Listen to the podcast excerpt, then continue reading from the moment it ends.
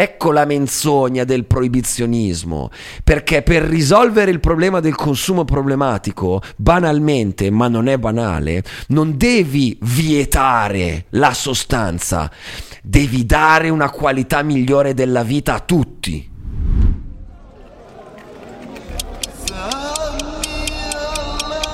Benvenuto nel Bazar Atomico, un podcast per imparare di tutto da chi ne sa più di tutti. Mistici, scienziati, imprenditori eroici, maghi, filosofi, esploratori e artisti. Uomini e donne straordinarie selezionate per la potenza e la follia dei loro progetti, indipendentemente dal numero di followers che hanno.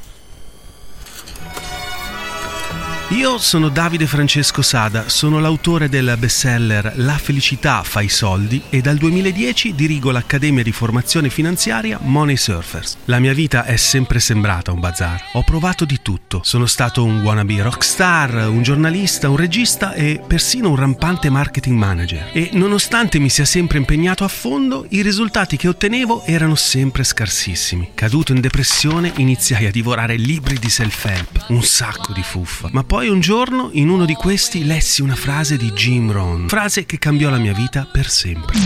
Non siamo altro che la media delle cinque persone che frequentiamo più spesso. Fu come un'esplosione atomica. Nella mia vita non accadeva nulla perché per un mix di superbia e paura di uscire dalla mia comfort zone sociale tendevo a fare tutto da solo o con le persone che conoscevo già. Quando mi sono imposto di incontrare e collaborare con uomini e donne straordinarie che non conoscevo ancora, anche la mia vita è diventata altrettanto straordinaria. Per questo ho creato il Bazar Atomico, un pretesto per poter continuare a conoscere persone sempre più ispiranti e grazie alla tecnologia condividere i loro insegnamenti con il resto del mondo. Buone deflagrazioni.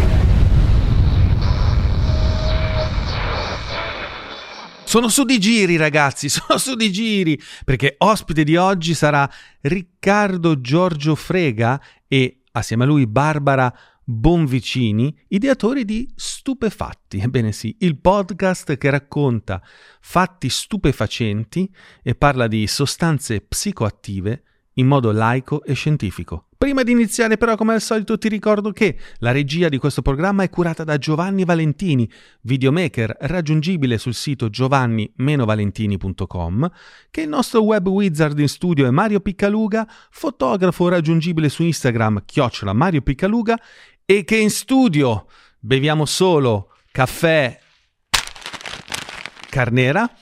Mi raccomando, se vuoi supportare questo podcast, eh, seguici, eh, clicca dappertutto, seguici e anche le campanelle così ti arrivano le notifiche. Adesso però rilassati e goditi lo show.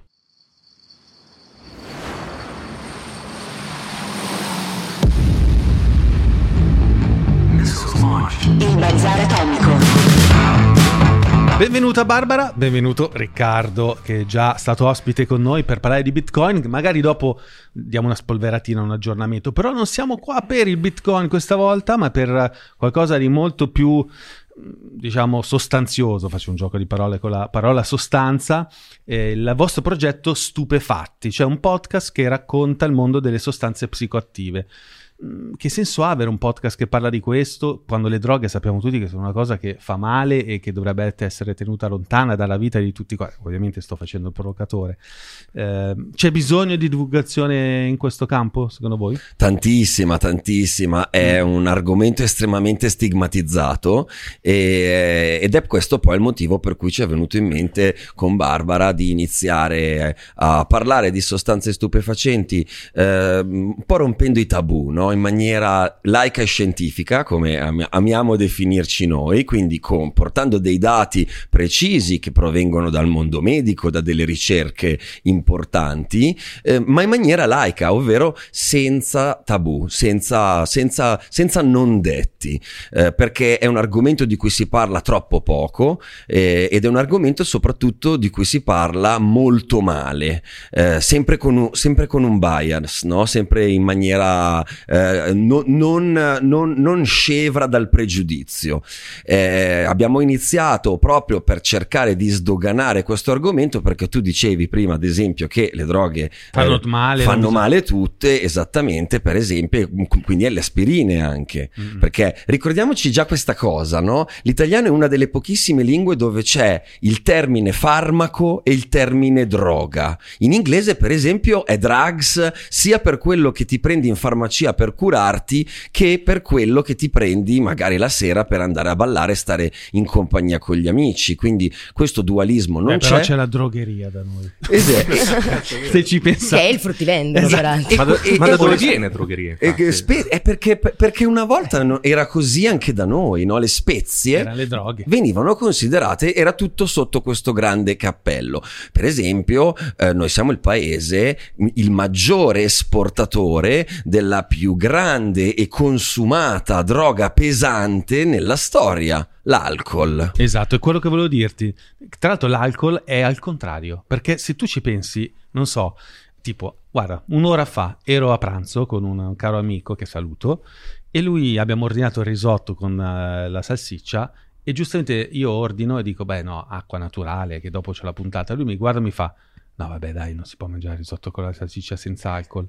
E alla fine ho dovuto bere il vino, perché funziona il contrario, l'alcol se non lo bevi sei una sociale, eh, eh però rimane comunque Beh, in droga. Italia è neanche poi tanto. Se vai in Inghilterra, se non bevi alcol, sei veramente uno sfigato totale. Se non ti distruggi di alcol. Però guarda e noi che almeno anche, ci beviamo un bicchiere. Però guarda eh. che anche da noi, eh, soprattutto in certe culture regionali, Sì. penso al Veneto, Sì, sì, ma anche alla Lombardia. varia- molto Scusate, variabile. io ed Enrico, che ricordo è qua sopra, ci sta Salutiamo Enrico. e da un momento all'altro potrebbe intervenire e ha cose davvero scottanti da dire, ma lasciamo che la puntata prosegua nel mistero fino a quando questo non accadrà.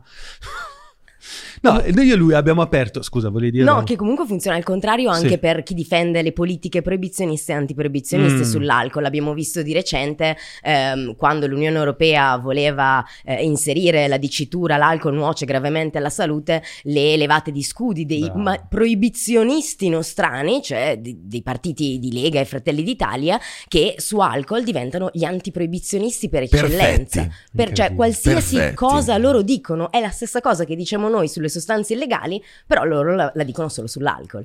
La cosa paradossale è che l'alcol, mh, l'alcol etilico, l'etilene, è scientificamente una sostanza stupefacente con effetti psicotropi, ehm, viene anche incentivato. Cioè abbiamo, eh, tol- tolleriamo, incentiviamo delle campagne pubblicitarie con generalmente donne succinte che si strofinano a bottiglie di super alcolici, quindi ancora più droga pesante e poi sotto ci laviamo la coscienza con la diciturina microscopica che già io a 43 anni faccio fatica a leggere, bevi responsabilmente. Potrebbe essere che quindi questo ostracismo nei confronti della leg- legalizzazione delle droghe di tutti i tipi possa essere addirittura supportata dalle lobby dell'alcol, che a quel punto avrebbero un concorrente importante. Ci avete mai pensato, Barbara?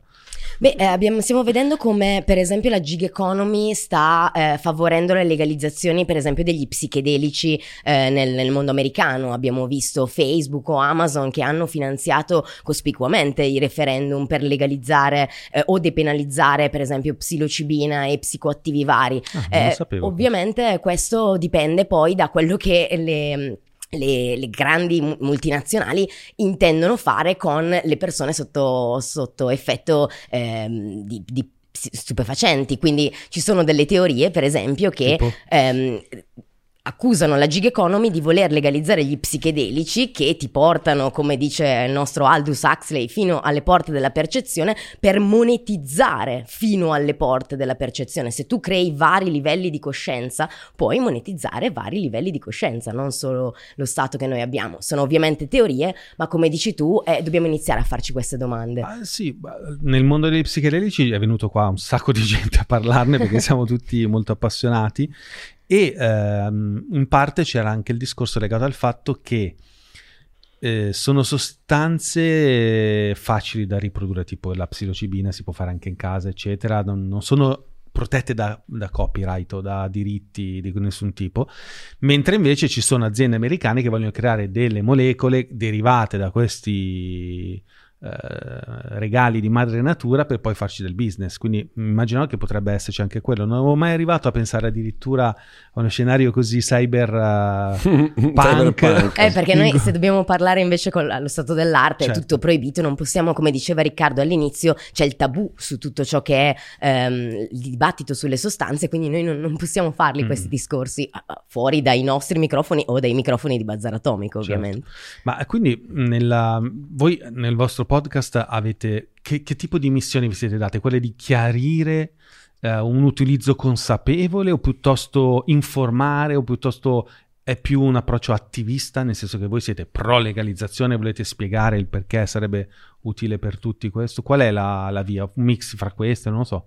Ma allora direi, direi di sì, noi veniamo comunque da anni di attivismo in questo, in questo Ok. settore. eh. Eh, Barbara è vicepresidente di Meglio Legale, che è una delle più grosse associazioni antiproibizioniste d'Italia, anzi direi la più grossa senza, senza ombra di dubbio, e, e quindi comunque abbiamo una formazione che ci ha portato a voler cercare un modo pop per affrontare questo argomento e quindi è per questo che abbiamo scelto nella fattispecie il podcasting. Le missioni di stupefatti sono molteplici perché nel podcast parliamo di tante cose. Sicuramente parliamo di sostanze, abbiamo le cosiddette puntate monografiche dove prendiamo ogni sostanza e raccontiamo la sua storia, se è una sostanza naturale raccontiamo le sue origini che spesso sono ancestrali perché sorpresa sorpresa non solo gli esseri umani, ma anche gli animali assumono sostanze dall'origine del tempo. Eh, non, non è, non è una cosa. Consapevolmente, non Ah, ah, casualmente. certo. Questo-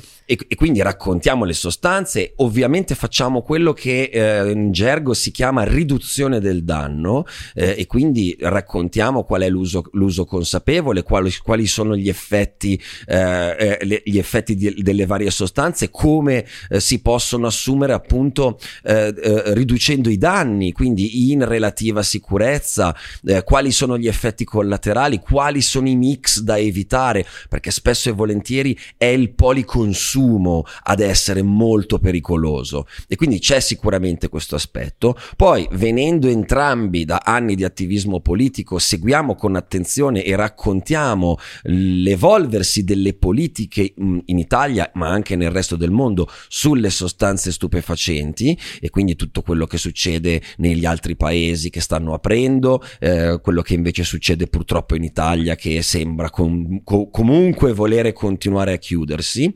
E poi un'ultima cosa che facciamo, che secondo me è molto importante, anche se può essere controintuitivo, è eh, un'analisi storica del proibizionismo. Cioè il proibizionismo a- arriva in un certo momento della nostra storia per un motivo ben preciso, che spesso non ha niente a che vedere eh, con la sostanza in sé. Con la sua pericolosità. È Sì, una- sì, è una storia molto interessante Quella della cannabis raccontare. negli Stati Uniti è stranissima quella, Quella storia è allucinante. Che serviva anche lì per motivi legati alla guerra in Vietnam, cos'era? C'era questo... Quella è l'eroina. Eh, Ah. le- l'eroina veniva mh, consigliata ai soldati che stavano di base in Vietnam per ovviamente togliersi dalla vista il compagno morto a fianco a te nella- nell'ultima giornata di battaglia. Cioè, quindi veniva data proprio ai soldati. Le- Sì, Gli tant'è che eserciti la- usano le droghe da, Da sempre. sempre. La Sì. seconda guerra mondiale è, è stata vinta con le sostanze stupefacenti Cioè, cioè. e anche persa col- perché pure Sì. i tedeschi eh, facevano la stessa identica cosa.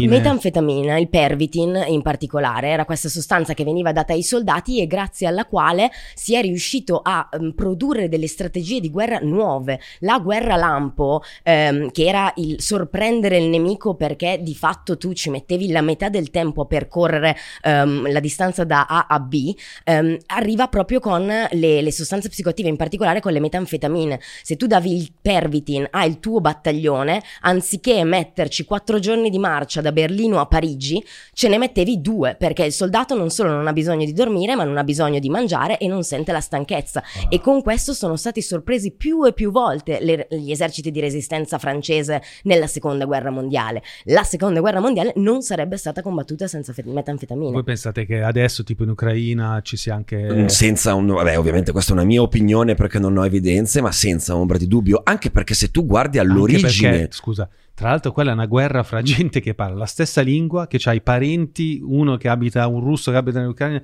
riuscire a trovare dei volontari che vadano a ammazzare eh, devi veramente. Eh secondo sì. me. Ma poi se guardi Cioè- all'origine delle varie sostanze, l'esercito c'è sempre, eh. cioè i militari sono sempre stati tele- interessati alle sostanze stupefacenti perché di fatto sono un body enhancement, sono una tecnologia che serve ad aumentare le prestazioni fisiche e mentali eh, de- de- degli esseri umani. Quindi eh, chi fa la guerra di professione come può non essere interessato a queste molecole? C'è sempre di mezzo di riffa e di raffa.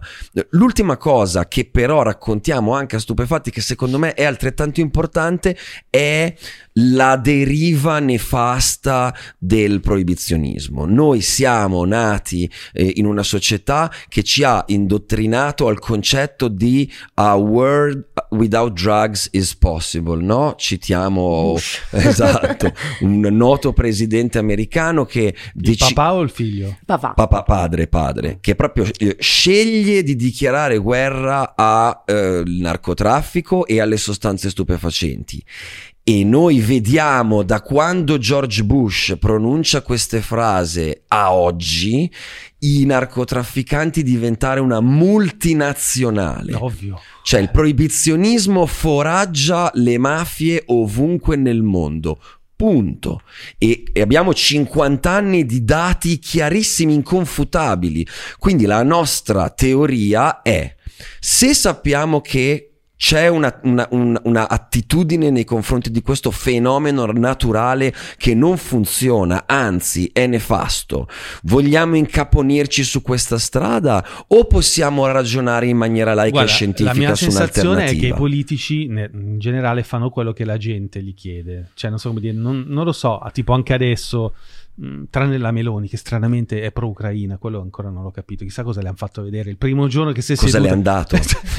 il primo giorno che si è seduta a Palazzo Chigi ha detto ok eh, Giorgia vieni qua le fan- le- sai che c'era Luttazzi che diceva quando ti eleggono presidente del- degli Stati Uniti ti fanno vedere un'inquadratura inedita dell'assassinio di John Fitzgerald Kennedy e quindi lì cambi un po' la tua atmosfera e il tuo approccio. E secondo me anche Giorgia Meloni non so che cazzo gli hanno fatto vedere perché è cambiata parecchio. Però quello che volevo dire è questo che ecco la domanda la, la rivolgo a voi più che dire la mia opinione.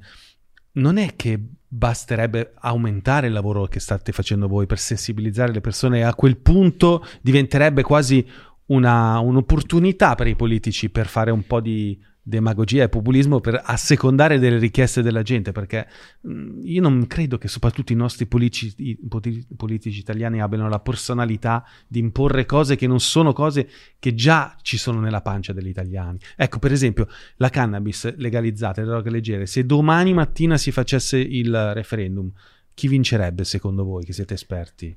Beh, eh, il questo è referendum l'avremmo voluto fare. L'avre- eh, qui- l'avremmo qui voluto fare, l'avremmo potuto votare pochino, l'anno eh. scorso, ma la Corte Costituzionale ci ha detto che il quesito era scritto male e anche sì, mi qui avremmo avuto delle, delle mm, Amato, amato, no? Esatto, Amato esatto. da chi? Diciamo sempre noi. Sempre. non da noi di sicuro. Però Amato ci dice che abbiamo sbagliato il quesito perché di base ehm, il coltiva che volevamo eliminare noi non si rifaceva alle tabelle della cannabis, però delle due l'una, no? Pazzesco, Eh, incredibile. Ha ragione Amato e quindi noi abbiamo sbagliato il quesito, oppure ha, ha torto, cioè ha ragione Amato, eh, però il, il vulnus del dar ragione a Amato è che allora ci- abbiamo avuto 30 anni di soprusi da parte di forze dell'ordine e tribunali perché evidentemente il coltiva non si riferiva alla cannabis. No, aspetta, spiega, spiega un po'. Questo Beh, è interessante perché è stato abolito, cioè è stato cancellato, Cassato, esatto. cassato, esatto, e un, un referendum che aveva raggiunto la- il, il numero di firme. In tempo record. In un lampo. In Una un lampo. settimana abbiamo raggiunto, tra l'altro ha due record questo referendum ehm, che appunto abbiamo raccolto mh, nelle firme nel a ottobre 2021 per poi farcelo bocciare dalla Corte più o meno a metà del a febbraio del 2022. Ehm, è stato un referendum lampo perché ci sono raccolte le firme, mh, per quello che 500.000 dico, firme eh. in una settimana. Ma certo. E per la prima volta in forma digitale. Ok. Quindi un'innovazione, abbiamo fatto fare più speed noi ai cittadini che non Brunetta in... Che tra l'altro speed è anche una È droga. una droga. Però detto così. In questo caso è sistema pubblico di identità Esatto. digitale, non la speed, che è un altro. Esatto.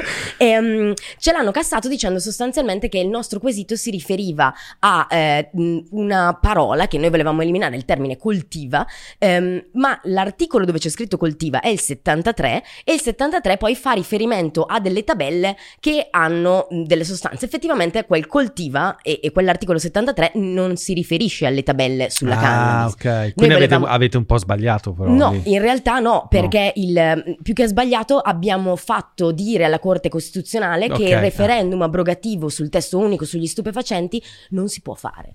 Perché il testo unico perché, sugli ah, stupefacenti quindi... è fatto apposta. Tra l'altro Amato era ministro degli interni quando hanno scritto il testo unico, l'ha firmato lui il testo unico sugli stupefacenti, quindi non ce l'avrebbe fatto abrogare molto volentieri. Però è, ha una serie di articoli che eh, si completano l'un con l'altro e per come facciamo noi il referendum in Italia, cioè devi andare proprio col bisturi a togliere questa parolina, quest'altra parolina, mm. effettivamente la Corte Costituzionale dice, così come lo interpreto io, la legge di risulta ha un vuoto normativo che è eh, pericolosissimo per però, l'Italia. Eh, però attenzione, è costituzionale il fatto che esistano delle leggi che non possono essere approva- abrogate da un, no. referendum? Allora, il punto è cioè, questo, spieghiamolo. No, cioè, no. il, il, punto è questo, spieghiamola questa cosa perché non è detto che tutti quelli che ci stanno ascoltando la siano sappiano, esatto. Eh, in Italia eh, e, e la legge prevede che il referendum possa soltanto abrogare. abrogare. Quindi tu al testo che, vuo- che chiedi ai cittadini se volete modificare, non puoi aggiungere delle parole, puoi solo stralciare stralciare.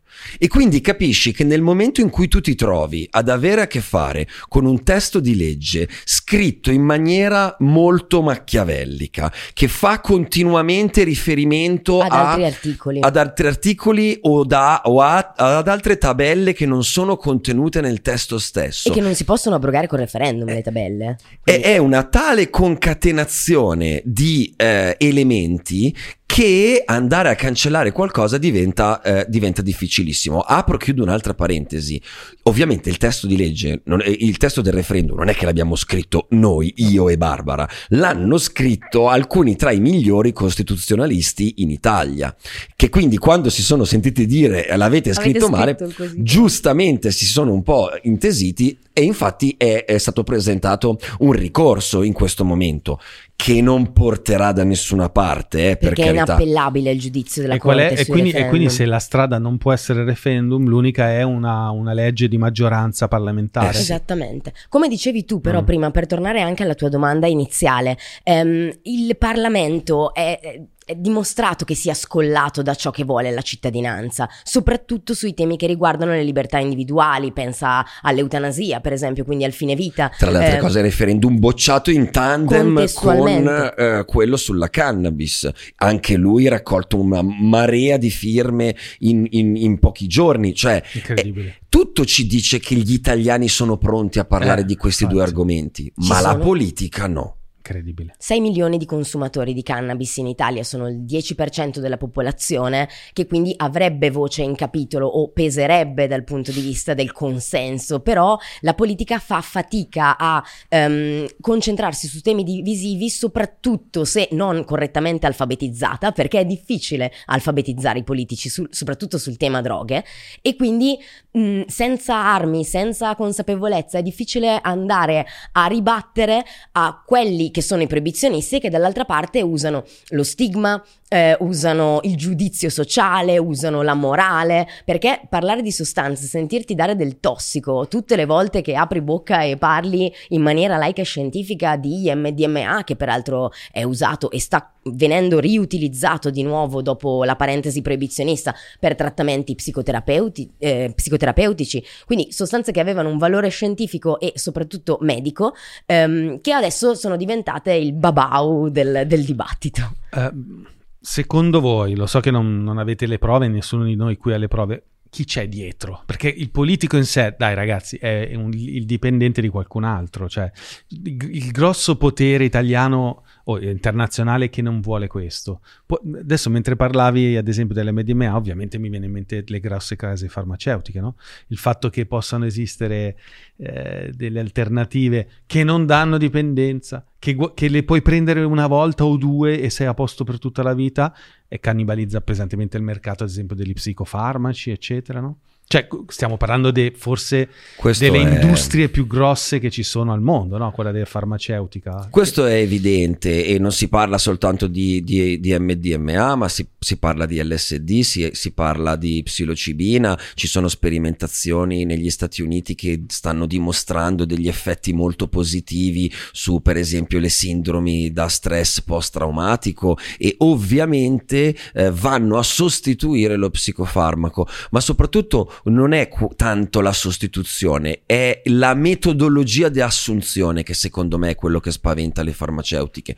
Perché se lo, lo psicofarmaco è una pillola disegnata per essere presa tutti i giorni della tua vita, magari per anni, i primi dati che arrivano dalle sperimentazioni con psilocibina, LSD e MDMA danno dei risultati permanenti. Quindi dopo un ciclo di trattamento tu sei concretamente migliorato e quindi puoi ipotizzare una vita senza farmaco. Questo sicuramente è un elemento che, eh, che- che- che pesa.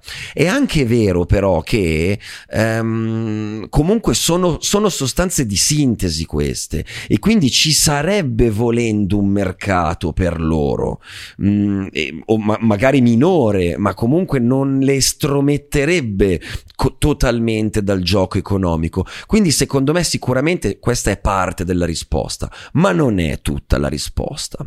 La verità dal mio punto di vista, la mia opinione è che il nostro mondo è ormai intriso da un secolo di propaganda proibizionista. I nostri politici, i nostri imprenditori, tutti lo siamo. Inizia que- la, battaglia, la grande battaglia con la cannabis, inizia negli Stati Uniti all'inizio del Novecento per motivi razziali, in- conclamata, quest- questo è un fatto storico Riesci a inconfutabile. raccontarla velocemente? Perché è interessante. Vabbè. Io l'ho studiata perché insieme al mio socio che è su, che, che sta per da- fare delle dichiarazioni incredibili quando scenderà. Madonna mia. Ma sta fumando Sì, sta- si sta preparando, sarà la pizia, no? Sento il peso delle su sue fumigi. dichiarazioni.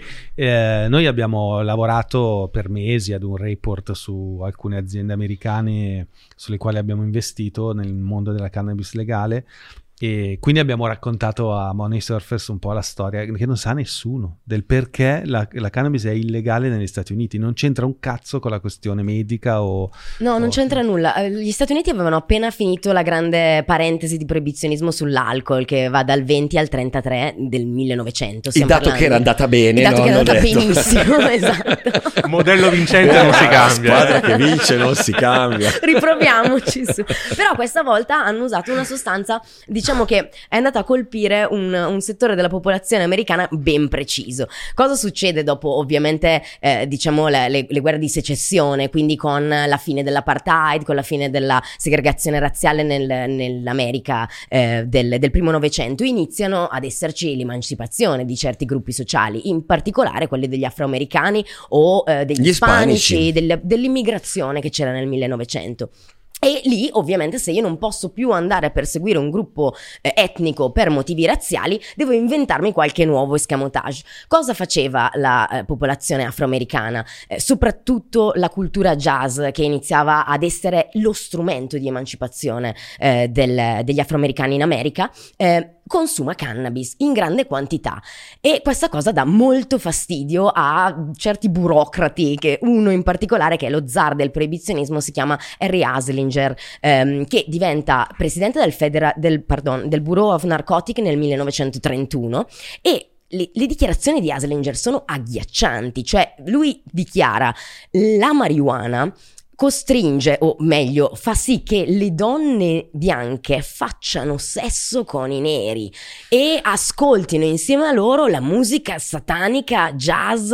ehm, questa cosa è E assolutamente... fa credere ai neri di di, essere essere uguali ai bianchi. bianchi. Apro e chiudo parentesi, Aslinger non usa la parola neri, usa la parola Negri. negri. Esatto, e non a caso Louis Armstrong è il primo arresto celebre per possesso e consumo di cannabis che viene arrestato nel 30. ehm, mh, Armstrong era uno dei più fervidi sostenitori dell'effetto terapeutico della cannabis. Lui in più di un'intervista dice la, la cannabis ci fa dimenticare tutte le cose brutte che ci sono accadute negli ultimi anni e mi fa stare in compagnia con i miei amici, mi fa produrre musica e quindi questa cosa di fatto aveva un effetto terapeutico su una popolazione che era stata pesantemente seviziata fino, fino a quel momento. Da lì, da, diciamo dal momento in cui Aslinger diventa il presidente del Bureau of Narcotic, inizia la crociata contro la cannabis che arriva alla prima legge che è il Marijuana Tax Act nel 37 ehm, che rende di fatto illegale commercio, produzione, consumo e possesso e poi ce ne saranno altre via via nel corso del Novecento. Diciamo che quella mh, cardine su cui noi basiamo poi il calcolo del fallimento del proibizionismo che sono 60 anni è la Convenzione unica sugli stupefacenti, quella ONU del 61,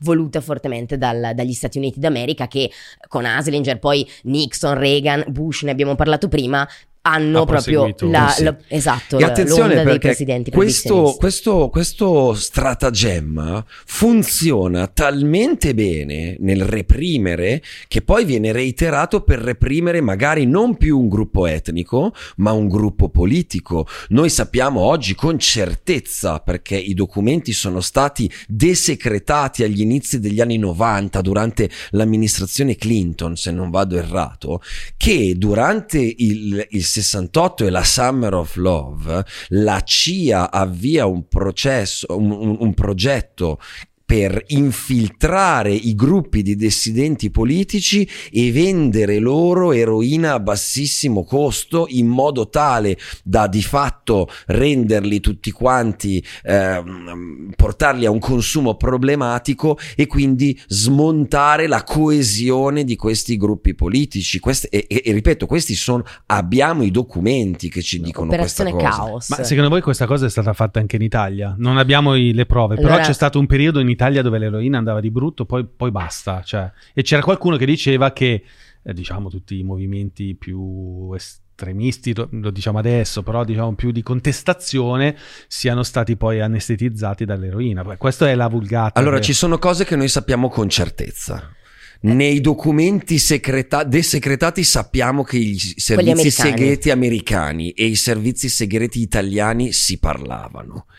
Se sia stata fatta una cosa del genere in Italia non lo possiamo sapere con certezza perché quei documenti, i documenti dal lato italiano sono ancora... eh, coperti da segreto. però c'è un forte sospetto. Diciamo che um, quando tu lasci illegali delle sostanze, non sei tu che decidi eh, o, o che implementi il consumo di una piuttosto che di un'altra, è il mercato nero illegale, quindi quello della criminalità, che decide tranquillamente cosa immettere sul mercato. Quindi se io reputo che la cannabis non sia più redditizia e eh, sostituisco il fumo con la brown, eh, certi consumatori ovviamente non eh, accetteranno questo scambio, altri probabilmente che hanno un consumo molto più inconsapevole, molto meno Beh, informato, certo. un paio di prove Beh, le comunque faranno. ci sono fior di testimonianze, io ho letto fior di libri di persone che di- in quegli anni hanno raccontato che veniva quasi regalata l'eroina e veniva sostituita al fumo e andava via pochissimo e nessuno si spiegava il perché, poi in realtà poi il prezzo è risalito e quindi... Questo comunque fa anche notare come la, la co- cosiddetta gateway drug, la, la droga di passaggio non esiste.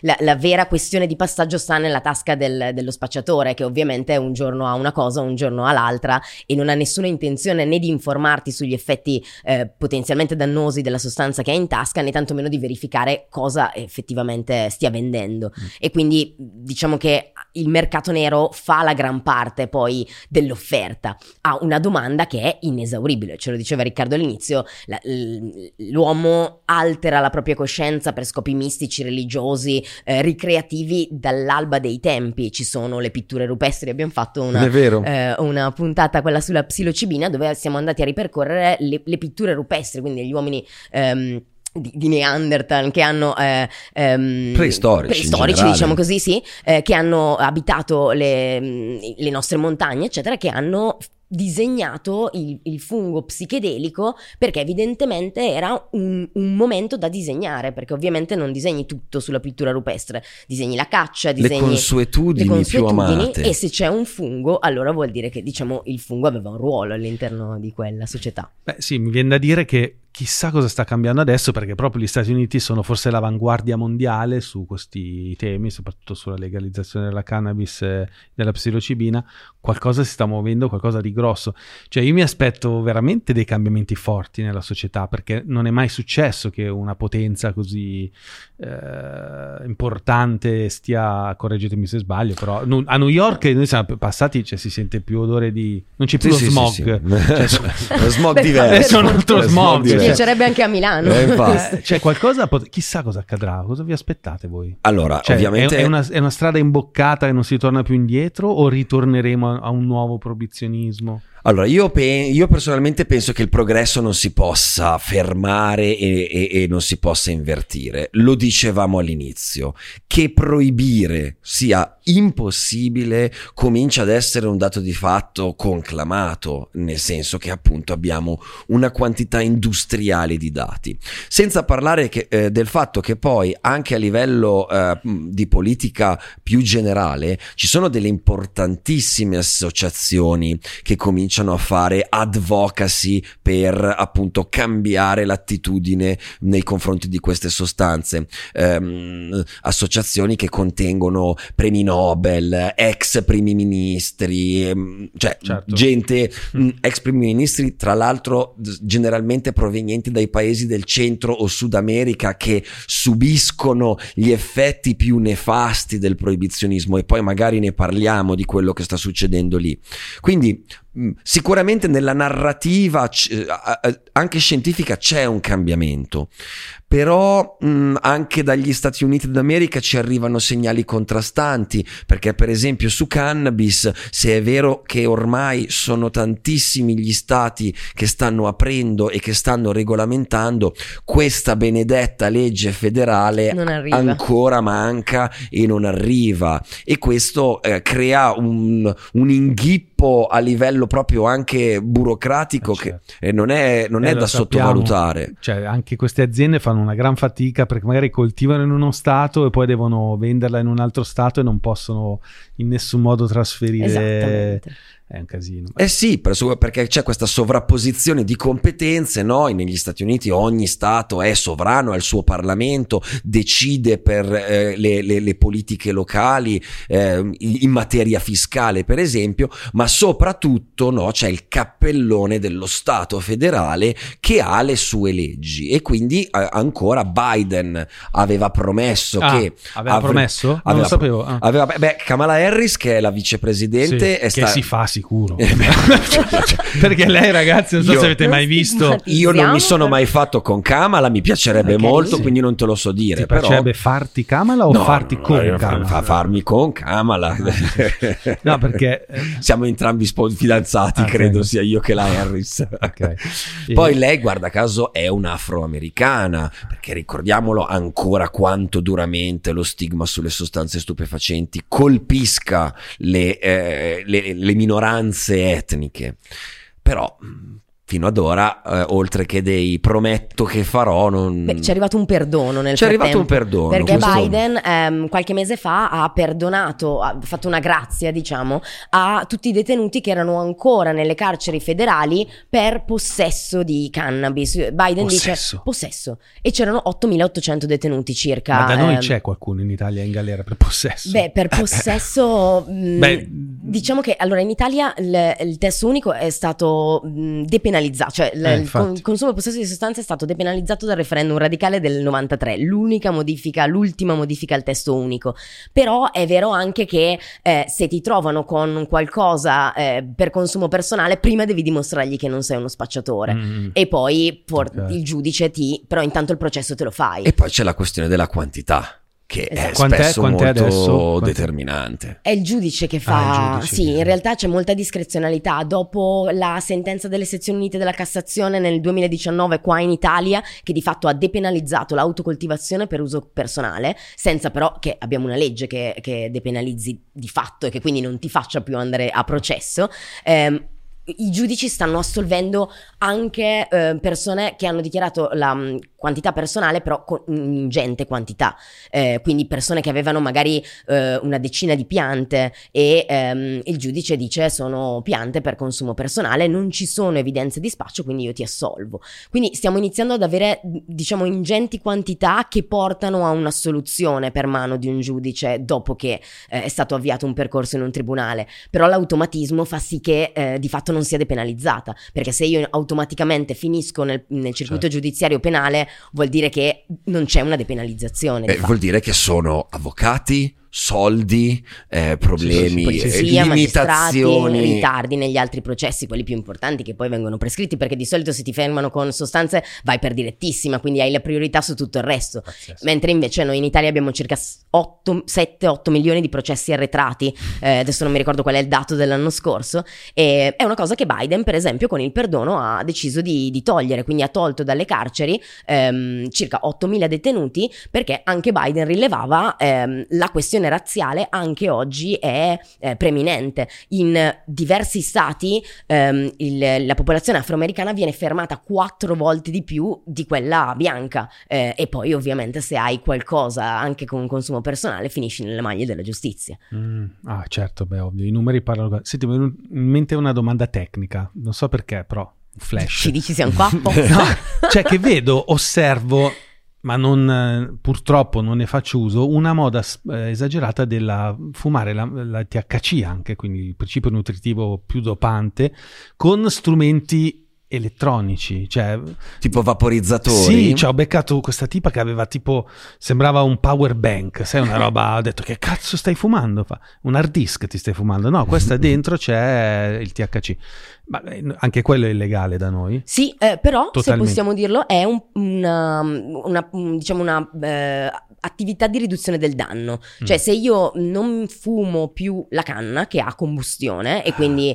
ha, eh, tra l'altro all'interno il tabacco perché io poi mis- mischio la cannabis con il tabacco e ehm, la accendo quindi poi ho la combustione, questo per i polmoni è mh, deleterio ovviamente perché ho sia una sostanza tossica come la nicotina da sigaretta, quindi c'è dentro il catrame, l'ammoniaca e tutta una serie di altre sostanze e eh, ho la combustione che quindi è cancerogena.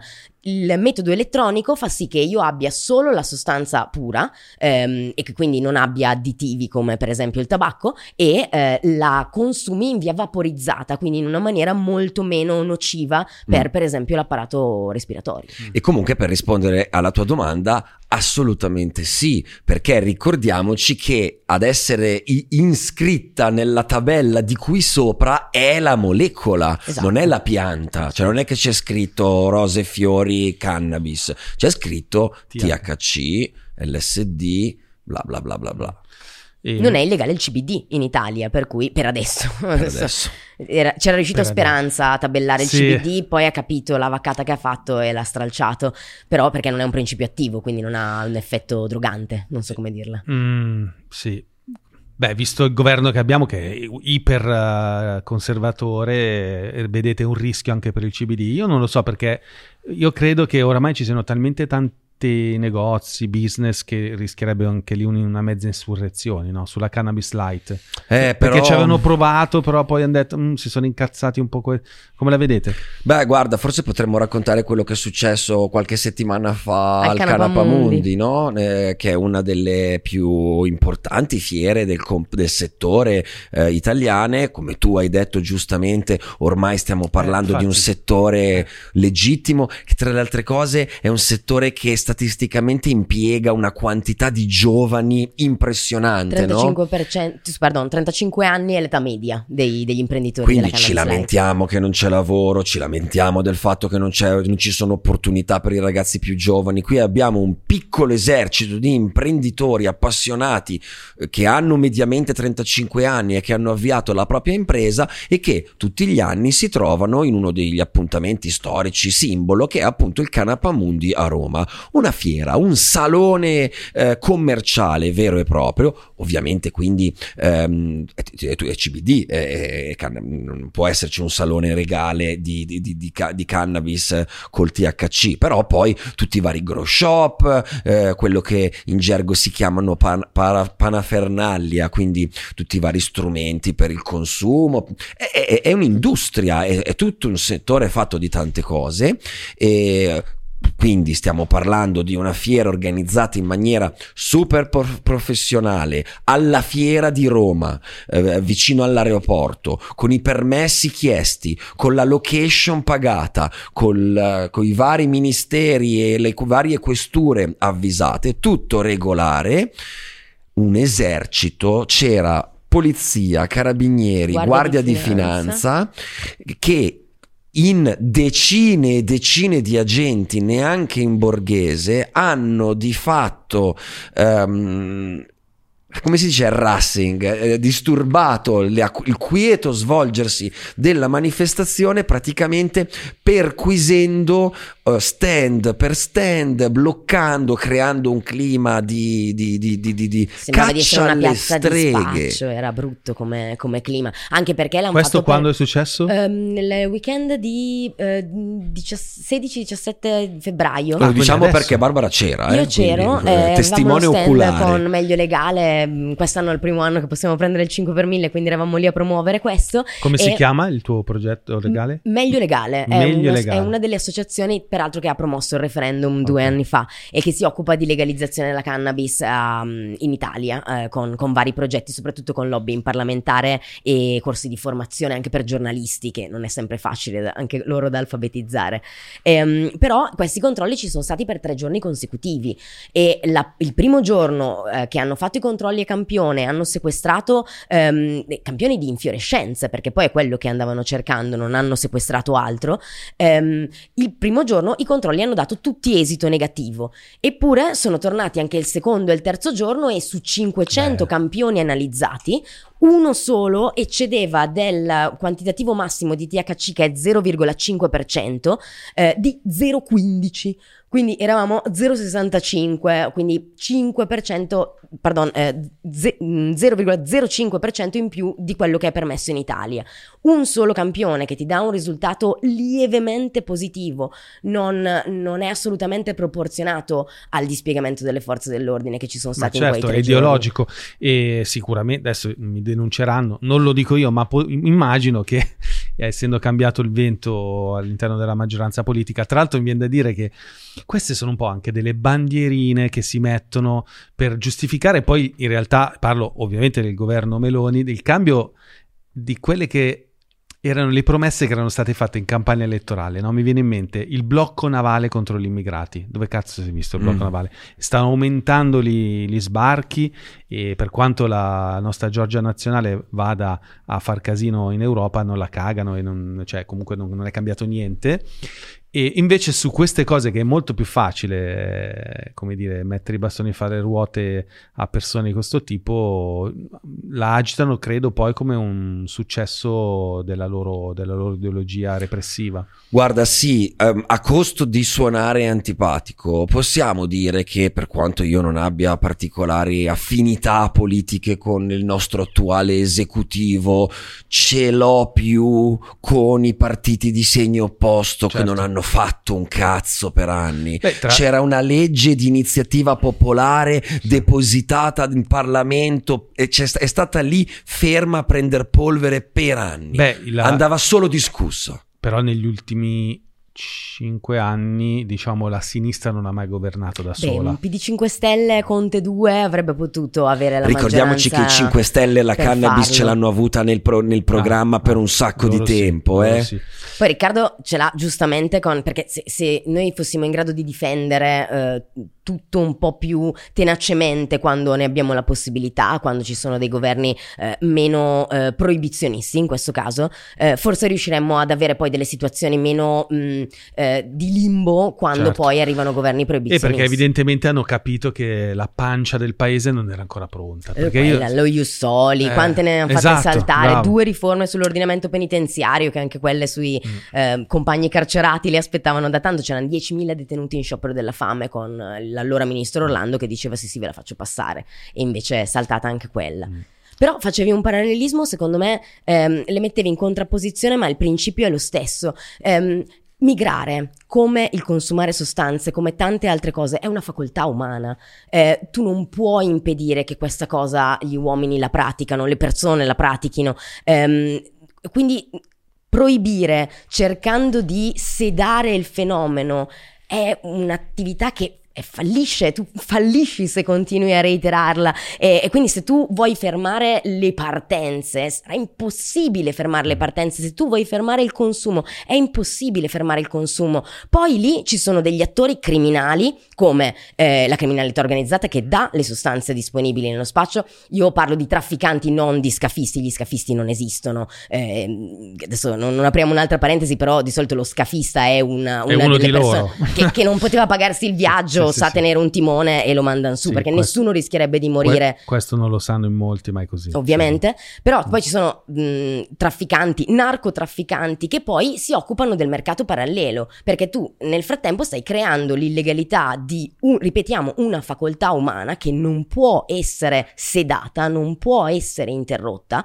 e nel frattempo stai lasciando però il monopolio a delle organizzazioni criminali di decidere la- Eh, l'offerta alla domanda. Vi siete mai domandati che cosa c'è nel retroterra psicologico di un proibizionista che ci crede veramente? Cioè io mi immagino ehm, uno che anche giovane che dice no, le- tipo non so, Salvini, c'è la mia età, dice no, io sono contro le droghe, tutte. Mazza li porta male, li porti molto meglio No, lui è un po' eh. più grande, credo. Che anni è? No, un po' più grande. Lui dice, ma io mi dico, va bene, la tua opinione, ma ci mancherebbe. Ma lui dice, una bella pizza, un bicchiere di vino, sono contento. Ok, ma Stai comunque assumendo però droghe. stai comunque essendo droghe e è poi pur so- sempre droga. e se- dicono, è pur no? sempre droga e poi soprattutto... Eh, ce lo ricordiamo la foto al papete col gin tonic appoggiato sul panzone, no?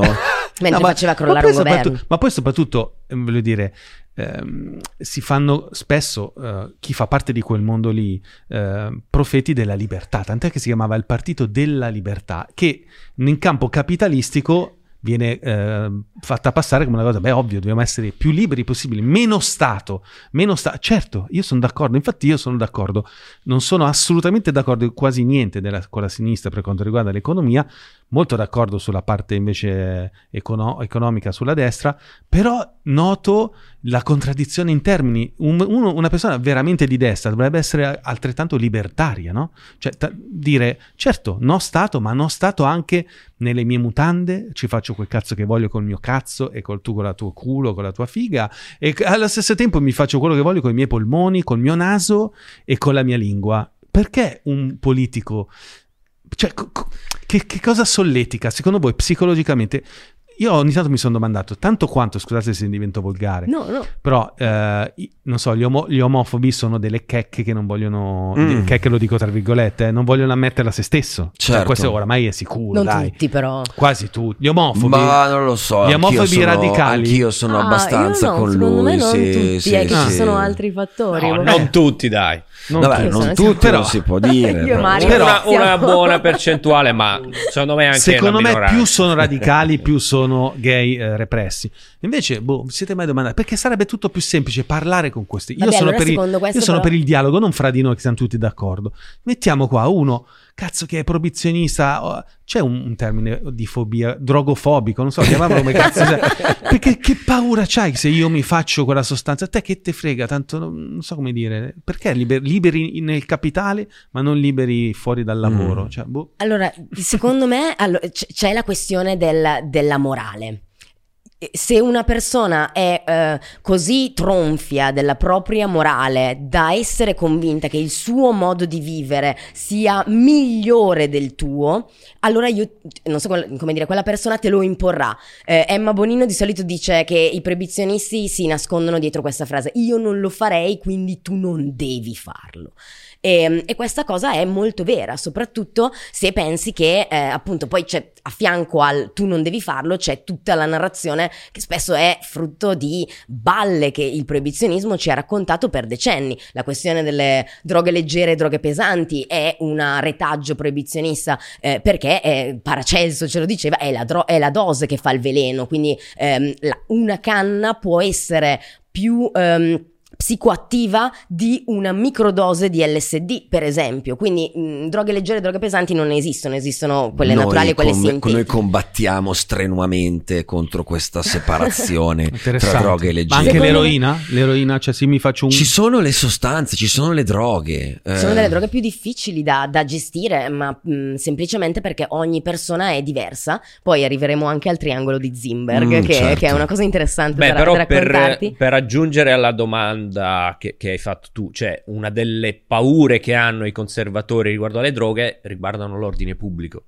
Perché ci sono effettivamente alcune droghe che diventano un problema per l'ordine pubblico, solo che anche l'alcol lo è, quindi è Ma per comunque una esempio, grande quale confusione. prova, quale, Dipende quale, anche da quale droga diventa un pubblico. problema Beh, per l'ordine eh, pubblico? eh, mh, diventare eroinomani, diventare dipendenti dall'eroina è molto più facile che diventare. Che, cioè, creare ordi- problemi di ordine pubblico se sei un dipendente dall'eroina è decisamente più facile. Anche che... dall'alcol forse di più. Certo, eh, sì, sì, sì, no, di- ma infatti dico è comunque un problema di ignoranza da parte anche del conservatore che non fa questo ragionamento. Dice, vabbè, anche l'alcol è, anzi, forse anche peggio. Secondo me c'è anche un fatto che la droga è spesso associata e a ragione eh, a una sorta di liberazione, liberazione da certi condizionamenti, quindi anche un sistema che si difende da chi, fra virgolette, vuole uscire da quello schema lì. Quindi eh, l'utilizzo di droghe con un certo approccio alla vita non è ben visto da chi gestisce quel sistema. Io volevo arrivare esattamente a questo, cioè dipende che o- di che ordine pubblico stiamo parlando. Se l'ordine pubblico è rigore, disciplina, obbedienza e sobrietà, allora fanno bene a proibire, cioè il loro obiettivo è la proibizione, quindi il tentativo di sedare il più possibile, cosa poi peraltro fallace, di sedare il più possibile il cons- questo tipo di consumi. Per me l'ordine pubblico è anche l'inclusività sociale, cosa che noi non stiamo facendo con il proibizionismo. Con il proibizionismo stiamo emarginando sacche della società, stiamo escludendo persone da determinati servizi di welfare solo perché fanno una scelta di consumo. Ricordiamoci anche che, giusto perché stiamo parlando senza tabù, noi veniamo identificati come consumatori per qualsiasi cosa al mondo, noi dobbiamo essere happy consumer, eh, ci profilano i dati, ci dicono chi siamo attraverso i nostri consumi, ma la droga no. Sulle sostanze no, noi non possiamo essere consumatori di sostanze, tranne che, scusate se è poco, per quelle due che ci hanno lasciato legali, che devi avere il buco di culo che siano la tua droga di elezione e se per caso ti discosti dal, mm, dall'alcol come, come sostanza psicoattiva che tu vuoi consumare, allora diventi un criminale, un tossicodipendente e una persona che di base deve essere non solo stigmatizzata ma emarginata proprio dalla società. Questo non è l'ordine pubblico che io voglio, cioè non so come dire. No, no, Eh, chiaro, io sto, mi sto mettendo nei panni di chi eh, non vuole le droghe nella società. Certo, Dice certo. perché? Beh, perché poi gli eroinomani si mettono sotto casa mia e io ho paura a far andare in giro mia figlia. E però guardiamoli i dati. Perché, no, cioè, n- nel senso, dobbiamo. C'è, c'è anche un altro ragionamento che è, che è quello della proporzionalità della proibizione, no? Per esempio, eh, noi abbiamo subito, anche per l'alcol in questo caso, una decenni di campagna pubblicitaria giustissima. Bevi responsabilmente, non bere mettere- e, e- e metterti alla guida, eccetera, eccetera, eccetera. E però poi, se vai a guardare i dati che escono dal ministero, non li diamo noi, su quanti sono gli incidenti mortali in Italia causati da persone sotto effetto di alcol o droghe, è pochissimo. l'1,3%. 1,3%. Il killer sulle strade è il telefonino, Telefonino, è la certo. distrazione. Certo. E questo, ripeto, non lo diciamo noi, sono i dati del ministero. Non si- Incredibile. non si- Incredibile. Non si esce da questa cosa. Eppure noi abbiamo creato questo mostro. Per carità, eh, io non mi metto, se sono, se sono in stato alterato, non mi metto alla guida. L'abbiamo imparato, non sto incentivando alla guida in stato di, Assolutamente di no. ebbrezza, ci mancherebbe altro. Però poi quando vai a guardare i dati, scopri che spesso e volentieri ti raccontano quello che ti vogliono raccontare.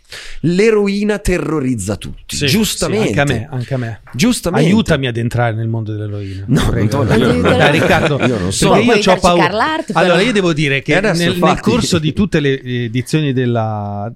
Il motivo principale per cui è nato il Bazar Atomico è perché volevo invitare degli esponenti, degli attivisti del mondo della psichedelia che mi aiutassero ad entrare in quel mondo. Ci sono entrato, ne sono Ci uscito. manca fe- solo l'eroina. Adesso, parla- adesso ho invitato Riccardo perché vorrei che tu mi facessi entrare. Ma ce l'hai portata? te, che ti avevano chiesto? se ce l'hai- che come? Ti, hai, ti- hai appena pulito Ah, la pipetta. Ma che poi l'eroina Devo fare cioè, il cuoce, cioè con l'eroina spesso non sei proprio in grado di, di- di- cioè ti fai gli affari tuoi e cioè, Sì, poi anche per l'eroina c'è modo e modo di Esatto. consumarla, perché un conto è l'eroina iniettata che ha eh, una serie anche di eh, aggravi fisici, proprio banalmente, quindi eh, il metodo per via iniettiva è da sempre il più pericoloso per l'assunzione delle sostanze. C'è ehm, quella eh, fumata, oppure come è successo per la distribuzione mh, controllata di Stato in Svizzera, che è stato il grande esempio eh, di come si può distribuire in maniera legale eroina senza aumentare il numero di consumatori, bensì facendolo diminuire.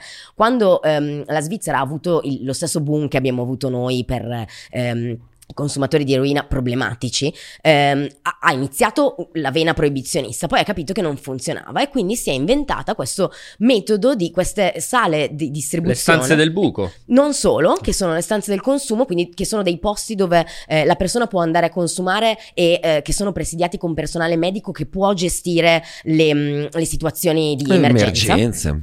Ma eh, la Svizzera ha proprio iniziato una distribuzione controllata di eroina a chi arrivava ai servizi e diceva io sono consumatore. E lo, lo Stato diceva va bene te la diamo noi, tu arrivi e fai un percorso con il medico che non era di des- de-escalation, cioè non, nessuno ti chiedeva di diminuire la sostanza, banalmente ti davo una sostanza più controllata, ti davo ehm, strumenti sterili, ti dicevo come consumarla, la maggior parte dei, delle morti per overdose in Italia, c'è un sito che si chiama Geoverdose, ehm, è per il consumo da, da soli. E quindi perché non hai nessuno che per esempio ti agisca o che ti inietti il farmaco antagonista che per gli opiacei c'è, è il naloxone, è quasi gratuito in farmacia, chi consuma opiacei dovrebbe averlo sempre in tasca.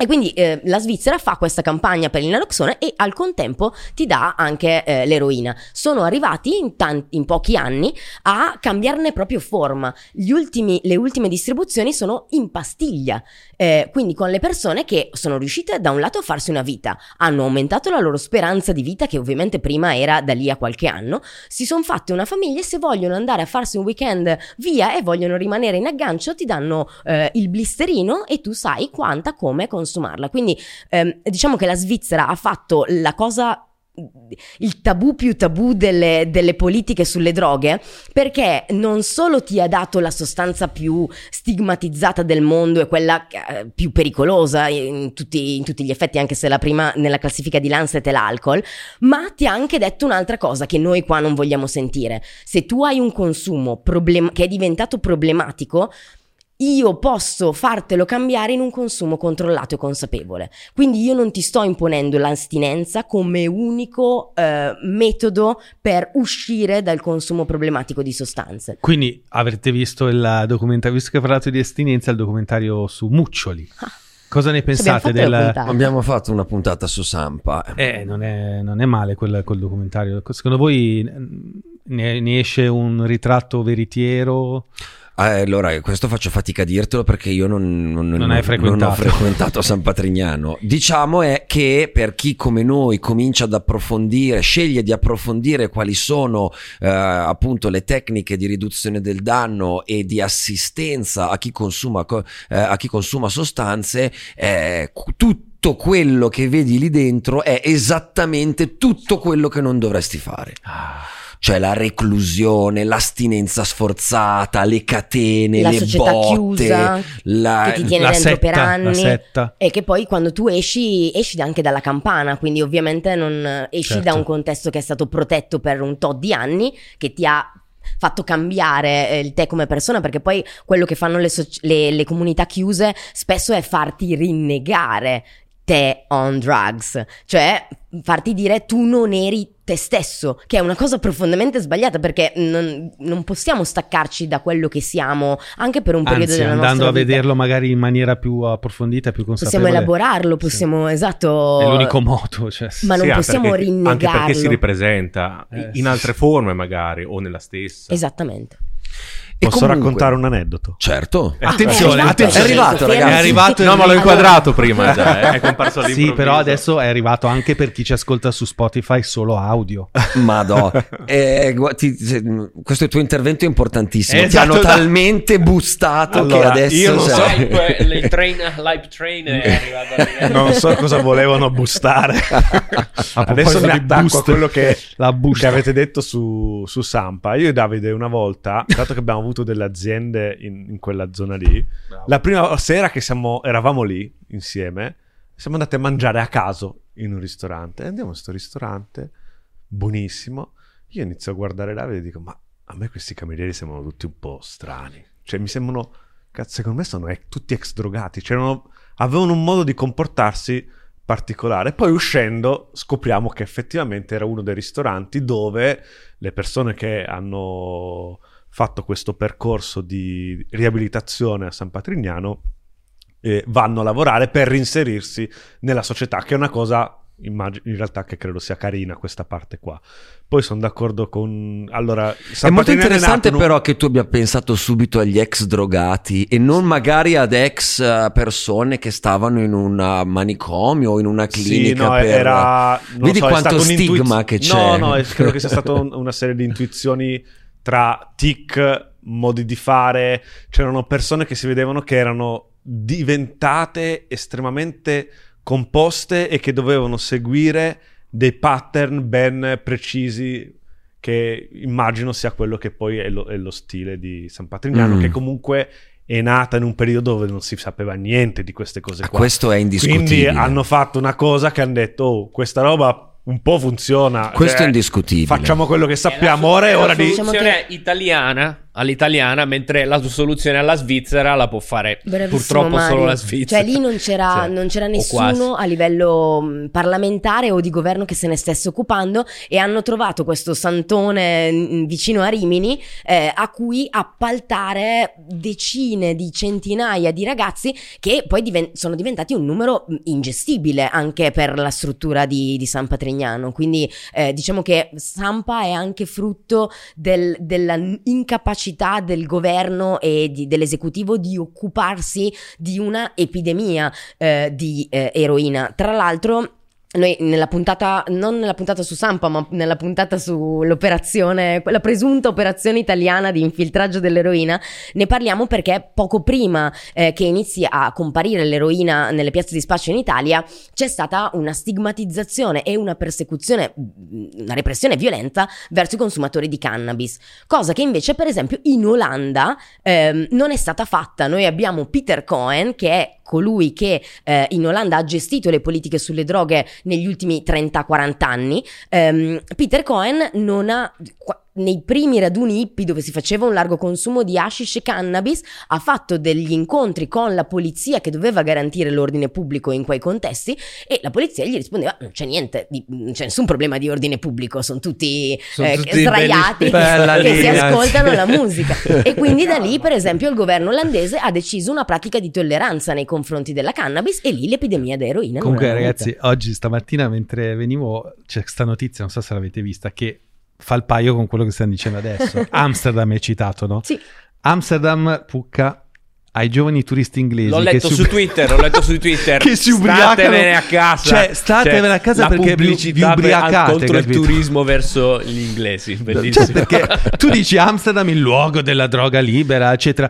Quelli hanno, chi rompe il cazzo? Gli inglesi che bevono. È incredibile. cioè. Sai qual è, Cioè, sai qual è la incredibile, nazione non so come europea? dire, proprio le- la notizia che spiega in, un- in Sì. quattro righe tutto quello che stanno dicendo. Aggiungiamo una cosa, sai qual è la nazione europea che statisticamente consuma meno cannabis pro capite? noi. L'Olanda, ovviamente.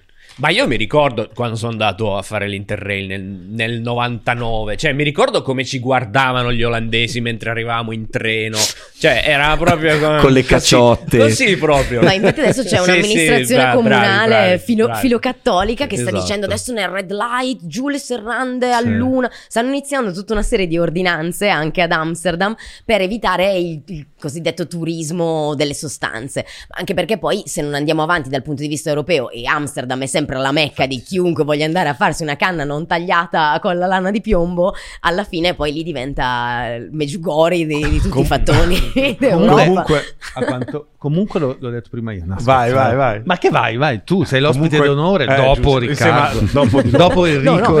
io sono lì- Evidenza grigia. l'in- l'infiltrato d'onore. Comunque, tutte le, magari l'avete detto prima, io stavo lavorando, quindi non ho Ah, ascoltato ah, ah. tutto quello che dicevate.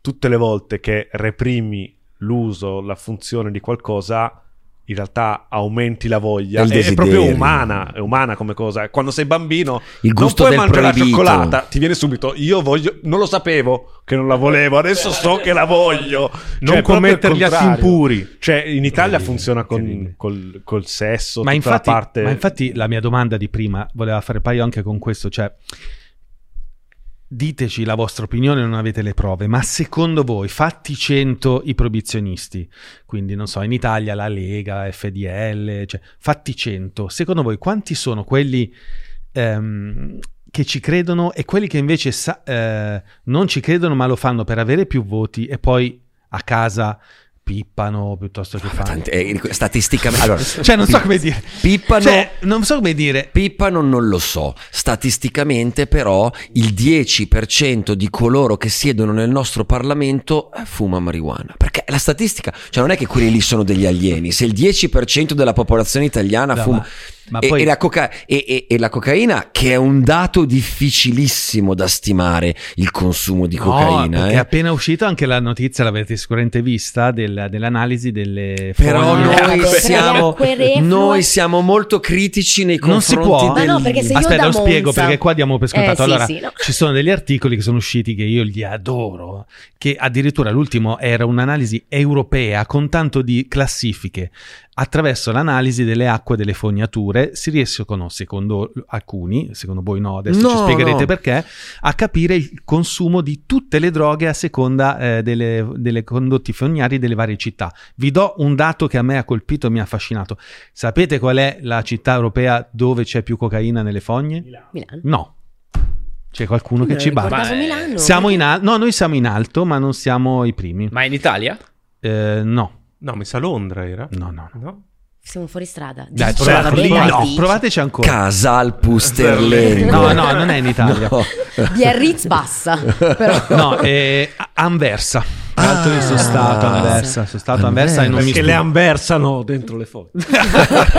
Ah, questa Ok, la taglio basta. questa. Ok, basta. Ecco, c'era un motivo perché Enrico stava su e adesso, adesso l'abbiamo capito. Ehm, Vabbè.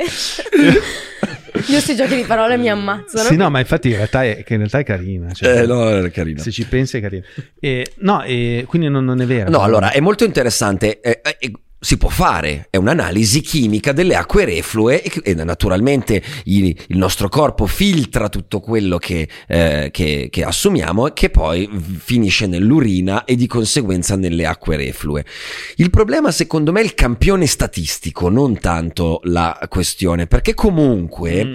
la città è un polo di aggregazione E di attrazione. e di attrazione verso il quale Ah, con- certo. confluiscono ehm, un- uno spaccato sociale che è quasi sempre ben più ampio che quello proprio della città specifica. Cioè, facciamo un esempio: se io sono di Bergamo e arrivo a Milano a far serata e, mm, e faccio tre pipì quel- nel momento in cui sono a Milano e tutte e tre sono positive perché io sono venuta a far serata, ho consumato e poi sono andata in bagno per tre volte durante...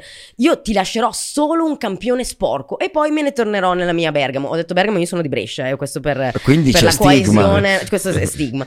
Ehm, no, però ehm, diciamo che ti lascio solo un campione sporco che andrà a mh, aumentare, diciamo così, i consumi pro capite che non, non dovrebbero essere calcolati solo sulle acque reflue. Allora, vi do la classifica. Dici, dici. Eh, purtroppo Milano ha perso la, appunto, la Eh, sua ricordavo leadership con delle- Anversa. esatto, quella degli anni passati. E poi c'è, allora, vediamo. Scusate, lo sto facendo in diretta. Anfetamine. Il consumo di anfetamine Anversa invette la classifica anche con l'anfetamina. È seguita da due, due città tedesche, Duelmen e Dortmund. Anfetamine. Metanfetamine, incredibile, Bratislava vince su tutti.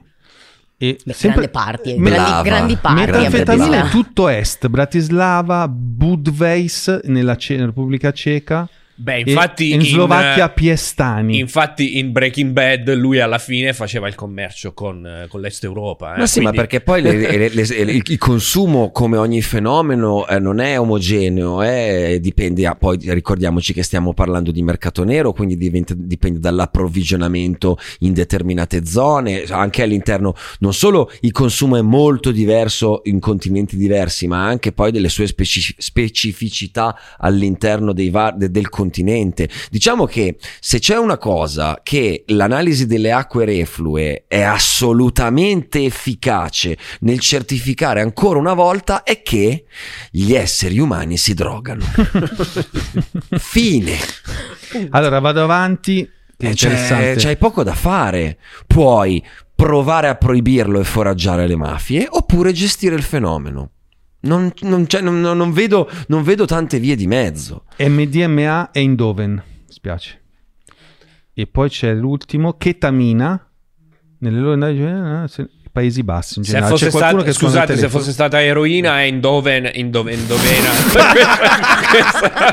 Visto che, Ma cosa gli, ma cosa gli date, mi chiedo io. Adesso, si- visto che lui ha sdoganato le freddure. adesso vi prendiamo un campioncino di acque reflue qui al bazar atomico. Ok, ragazzi, Peccato che non era l'eroina. sembrate veramente fatti oggi. Allora, comunque, Stupefatti, anzi. giustamente la vostra tesi è che legalizzandola diminuisce il consumo Ma certo. e diminuisce eh, la vendita del mercato illegale. Ah, que- Abbiamo certo. dei dati a riguardo. Negli Stati Uniti il consumo è aumentato, eh, però è, è- è- è stato- è previsto, nel senso in una prima fase, in, in un momento di legalizzazione, consumano quelli che consumavano prima, che però iniziano a acquistarla dal mercato legale e quello illegale piano piano eh, smette di, di fatturare, poi bisogna trovare lavoro a questi qua. O tra- metterli a lavorare in quello già. legale, perché anche questi sono dei problemi da affrontare. Tu dici pusher. E poi ci Ah, sono ok. quelli che dicono: Beh, adesso che è legale, quasi quasi La la, provo." provo. E poi, ovviamente, dopo un piccolo boom, ci sarà un momento di stabilità, di stabilizzazione negli anni successivi, dove appunto ci sarà quello che dice: Ma a me che cazzo me ne frega, non, non mi interessa, non è più questo tabù e quindi non è più interessante.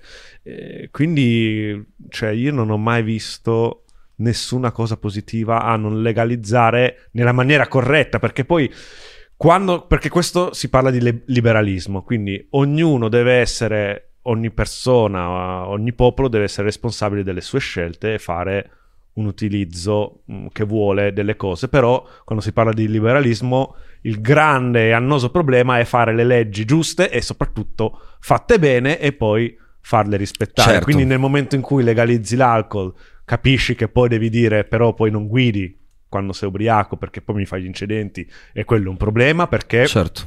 dai un problema alla società.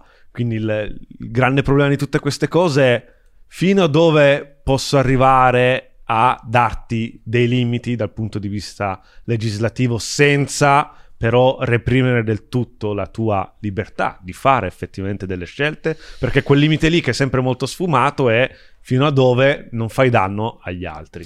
Però Ma- se uno si fuma una canna a casa sua, a chi cazzo fa danno? No, infatti. Proprio al massimo al massimo, se dimostriamo che fa male, anche una piccola canna, allora fai male a te stesso e pace. Al massimo ti dico, cambio il sistema sanitario e dico, ti paghi tu le tue cure.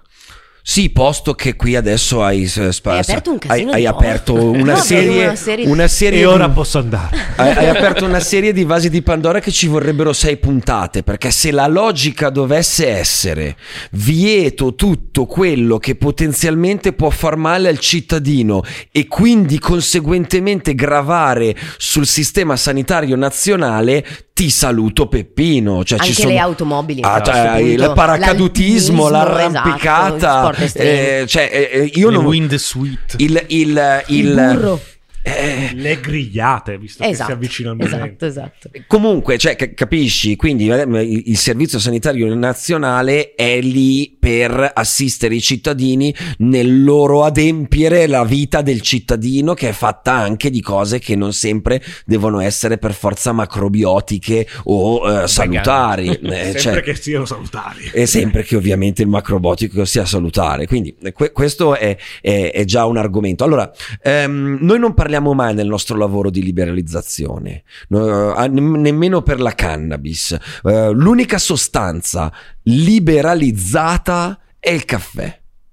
Non ci sono limiti di nessun tipo al caffè e vada bene, eh, c'è una dose conosciuta alla scienza di overdose da caffè. C'è di morte. Sì, sì. Non c'è una dose conosciuta dalla scienza di overdose di LSD, per esempio. Quindi O di cannabis. Anche milioni di dosi. tutte le- Non esiste un'altra No. sostanza noi che ti sappiamo, permette di sopravvivere se tu ti prendi milioni le dosi. È incredibile questa cosa. noi sappiamo che si può morire sostanza. di overdose di caffè, non è, non è nota alla scienza la stessa cosa per l'LSD. Riccardo ti sta dicendo questa cosa perché se io sono minorenne e vado in un supermercato a comprare il caffè, nessuno mi dice niente, nessuno mi chiede di esibire la carta d'identità. Questa è la liberalizzazione versus legalizzazione. Esatto, noi non ci au- auspichiamo questo, eh, perché comunque nel momento in cui c'è un- anche una norma sola, solo per i maggiorenni, è una regolamentazione, legalizzazione. Noi crediamo che tutte le droghe possano essere regolamentate in maniera matura e con successo. Poi è ovvio che lì dentro eh, c'è- ci sono una quantità di nuance incredibili perché poi bisogna andare a capire qual è la legge. È quello più- il problema. Secondo me è difficile immaginare una legge unica per tutte le sostanze. No, sono- Siete sa- d'accordo, sarebbe no? sbagliatissimo. Totalmente. Cioè, da, da consumatore di alcune di esse mi rendo conto che, specialmente gli psichedelici, eh, tra l'altro è stato fatto questo esperimento in passato, se vengono assunti in eh, situazioni di un certo tipo hanno effetti totalmente diversi rispetto ad altri. È bravissimo. E rischiano a volte, ver- è falsa quella roba che si diceva che se prendi l'LSD ti butti giù dal balcone, quella roba lì poi non è stata poi mai verificata, però effettivamente rischi veramente di, di fare dei danni. Sì, se sei in persone. un periodo non... Eh. Ecco, de- qui forse... Vai, è il ok, momento cioè- di Zingberg. No. Perché poi un'altra, una una cosa fondamentale, e ti do il gancio, è che il, la- il sottoprodotto più nefasto del fatto che le droghe siano un tabù è che noi non educhiamo al consumo la nostra popolazione. E, ed, e lì Vero. dentro sta tutto il problema. Quando noi educhiamo al consumo e all'utilizzo, qualsiasi comportamento umano che potenzialmente può essere pericoloso, se io vado in giro con un blocco di ferro che va a 150 all'ora e posso scaraventarlo come mi pare, potenzialmente sono dannoso. Ecco che mi fanno prendere la patente. Quindi mi insegnano e mi rilasciano un certificato che mi dia più o meno la garanzia di sapere compiere quell'azione in maniera corretta. È un trip anche quello. E, anzi, è il trip per eccellenza. Mi fanno una lì. visita per vedere com'è la mia vista, com'è la mia salute. Allora, uno dei punti di riferimento da cui parte l'educazione al consumo è proprio que- il famoso triangolo di Zingberg, Esatto. no, Barbara? Eh, Zimberg era, Norman Zimberg era uno, uno psichiatra eh, che nel 1972 inizia a fare il- le sue analisi e i suoi studi su un gruppo di consumatori di droghe illegali e scopre che oltre alla droga, che noi abbiamo adesso introiettato come tutte le droghe fanno male, quindi tut- sono tutte uguali, La droga non agisce da sola. Se io e te prendiamo eh, la stessa sostanza per il semplice fatto che io sia una donna e tu sei un uomo, o per il semplice fatto che abbiamo due pesi diversi, due trascorsi diversi, Una biologia diversa, baga- banalmente. Esattamente. Gli effetti della sostanza su noi due, che prendiamo la stessa, ehm, saranno diversi. Perché Zimberg teorizza non più il primato unico della droga che è morte e che è, ehm, ti possiede, ti fa fare qualsiasi cosa, ma la droga interagisce con altri due angoli di questo triangolo di Zimberg, che sono il set, che siamo noi, è dove va eh, in scena la sostanza, quindi dipende dal peso, dal nostro umore, dal fatto che banalmente per le donne che io sia in premestruo o che sia in ovulazione cambia la mia interazione con la sostanza. Ehm, La tua condizione psicologica, Esattamente. qual è il Cambia la momento... donna completamente, quindi. esatto. e poi c'è il setting. Il setting è il contesto. Il contesto può essere il contesto dove io assumo la sostanza, e cioè, la- per esempio, banalmente la presenza di persone a me sconosciute, che di solito è la cosa più sconsigliata per approcciarti al consumo di sostanze, oppure che io lo faccia con amici e che quindi io sia in un ambiente protetto. Però il contesto è anche il contesto sociale. Cioè, se io ho un consumo magari anche giornaliero di cannabis e sono ehm, una lavoratrice a tempo pieno eh, in- per un'azienda oppure sono un disoccupato eh, delle periferie di Chicago, gli effetti a lungo termine della sostanza sulla mia ehm, sfera privata, personale, l- anche banalmente sociale, cambieranno. E quindi questa cosa smonta il primato della sostanza sull'agire umano e mh, fa interagire la sostanza con tutta una serie di altri eh, elementi che sono, per esempio, l'uomo e il suo essere unico, eh, che ci devono far prendere in considerazione appunto per riuscire a capire come si consuma in maniera consapevole o banalmente se quella sostanza è fatta per noi o no. Ehm, io Eh, ho eh, eh, sugli eccitanti, eh, sì. gli eccitanti io non li sopporto. Cioè, conosci drugs, conosci la sostanza che stai assumendo, cono- conosci nelle proprietà, set, conosci te stesso, conosci come il tuo corpo interagisce la con, la, con la data sostanza, setting. Consuma in un luogo protetto, sicuro, con chi, con chi, con persone di cui ti fidi. E, sono, eh, E poi c'è anche il tema del mix, no? Che è un po'... il tema del mix Cioè, è- io ho conosciuto delle persone che fanno, come si chiamano? Comunque assistono quelli che stanno male durante i rave. Ok, eh, Sì. eh, gli operatori alla riduzione del danno. Esatto, e praticamente il 100% è gente che ha mischiato alcol e due, a due o tre sostanze. Cioè Eh sì, una che policonsumo. solo uno psichedelico non va mai in down così, cioè è sempre il mix delle cose, no? Tra l'altro hai citato giustamente il rave, i rave, noi collaboriamo perché eh, con il nostro lavoro abbiamo iniziato a seguire ehm, tutte le, le unità di strada italiane che da qualche anno, diciamo da- dal rave di Valentano, hanno iniziato un coordinamento sui grandi eventi illegali in Italia e eh, arrivano con, montano la chill out, fanno riduzione del danno, fanno informazione sulle sostanze, fanno anche questa cosa che in Italia è malvista ma legale, che è il drug checking, eh, cioè ti testano la sostanza che tu compri nel mercato illegale. Già quella cosa ti mette molto Eh in sicurezza, perché per esempio a Valentano c'era stato un caso di ehm, pastiglia di benzodiazepine venduta come MDMA. Eh. Ok, l'MDMA eh, con altre sostanze non, non ha grandi eh, problematicità, mettiamola così. Le benzo, benzodiazepine sì. sì. se mixi benzodiazepine e oppiacei rischi un'overdose. Comunque stavo pensando che l'alcol in questo caso fa danni anche qui, perché quante volte sarà capitato a uno che dice no beh io non mixo, non mixo, oggi bevo e basta. E poi poi, poi inizi a bere, ma poi questo vale per tutti i vizi, no? Dici no oggi non vado a zoccole, poi bevi con gli amici, no vado a zoccole. cioè tutti, "Oh, no oggi non mi picchia allo stadio, poi bevi e ti picchia allo stadio. Cioè l'alcol... Questo è eh, il motivo per cui. No, no, interessante. Questo è il motivo per cui eh, si dice che gli, an- cioè, gli antibiotici ti, di- ti dicono di prenderli senza alcol. Non perché faccia interazione negativa, ma perché gli, gli antibiotici sono stati creati ai tempi in cui la sifilide era molto prevalente. E quindi se tu ti ubriacavi, avevi la sifilide e andavi a spargerla. Mm. Invece loro dicevano non ti ubriacare, beh, prendi gli antibiotici da solo. Allora f- così tu, Certo. finché c'avevi la sifilide, te la tenevi solo tu.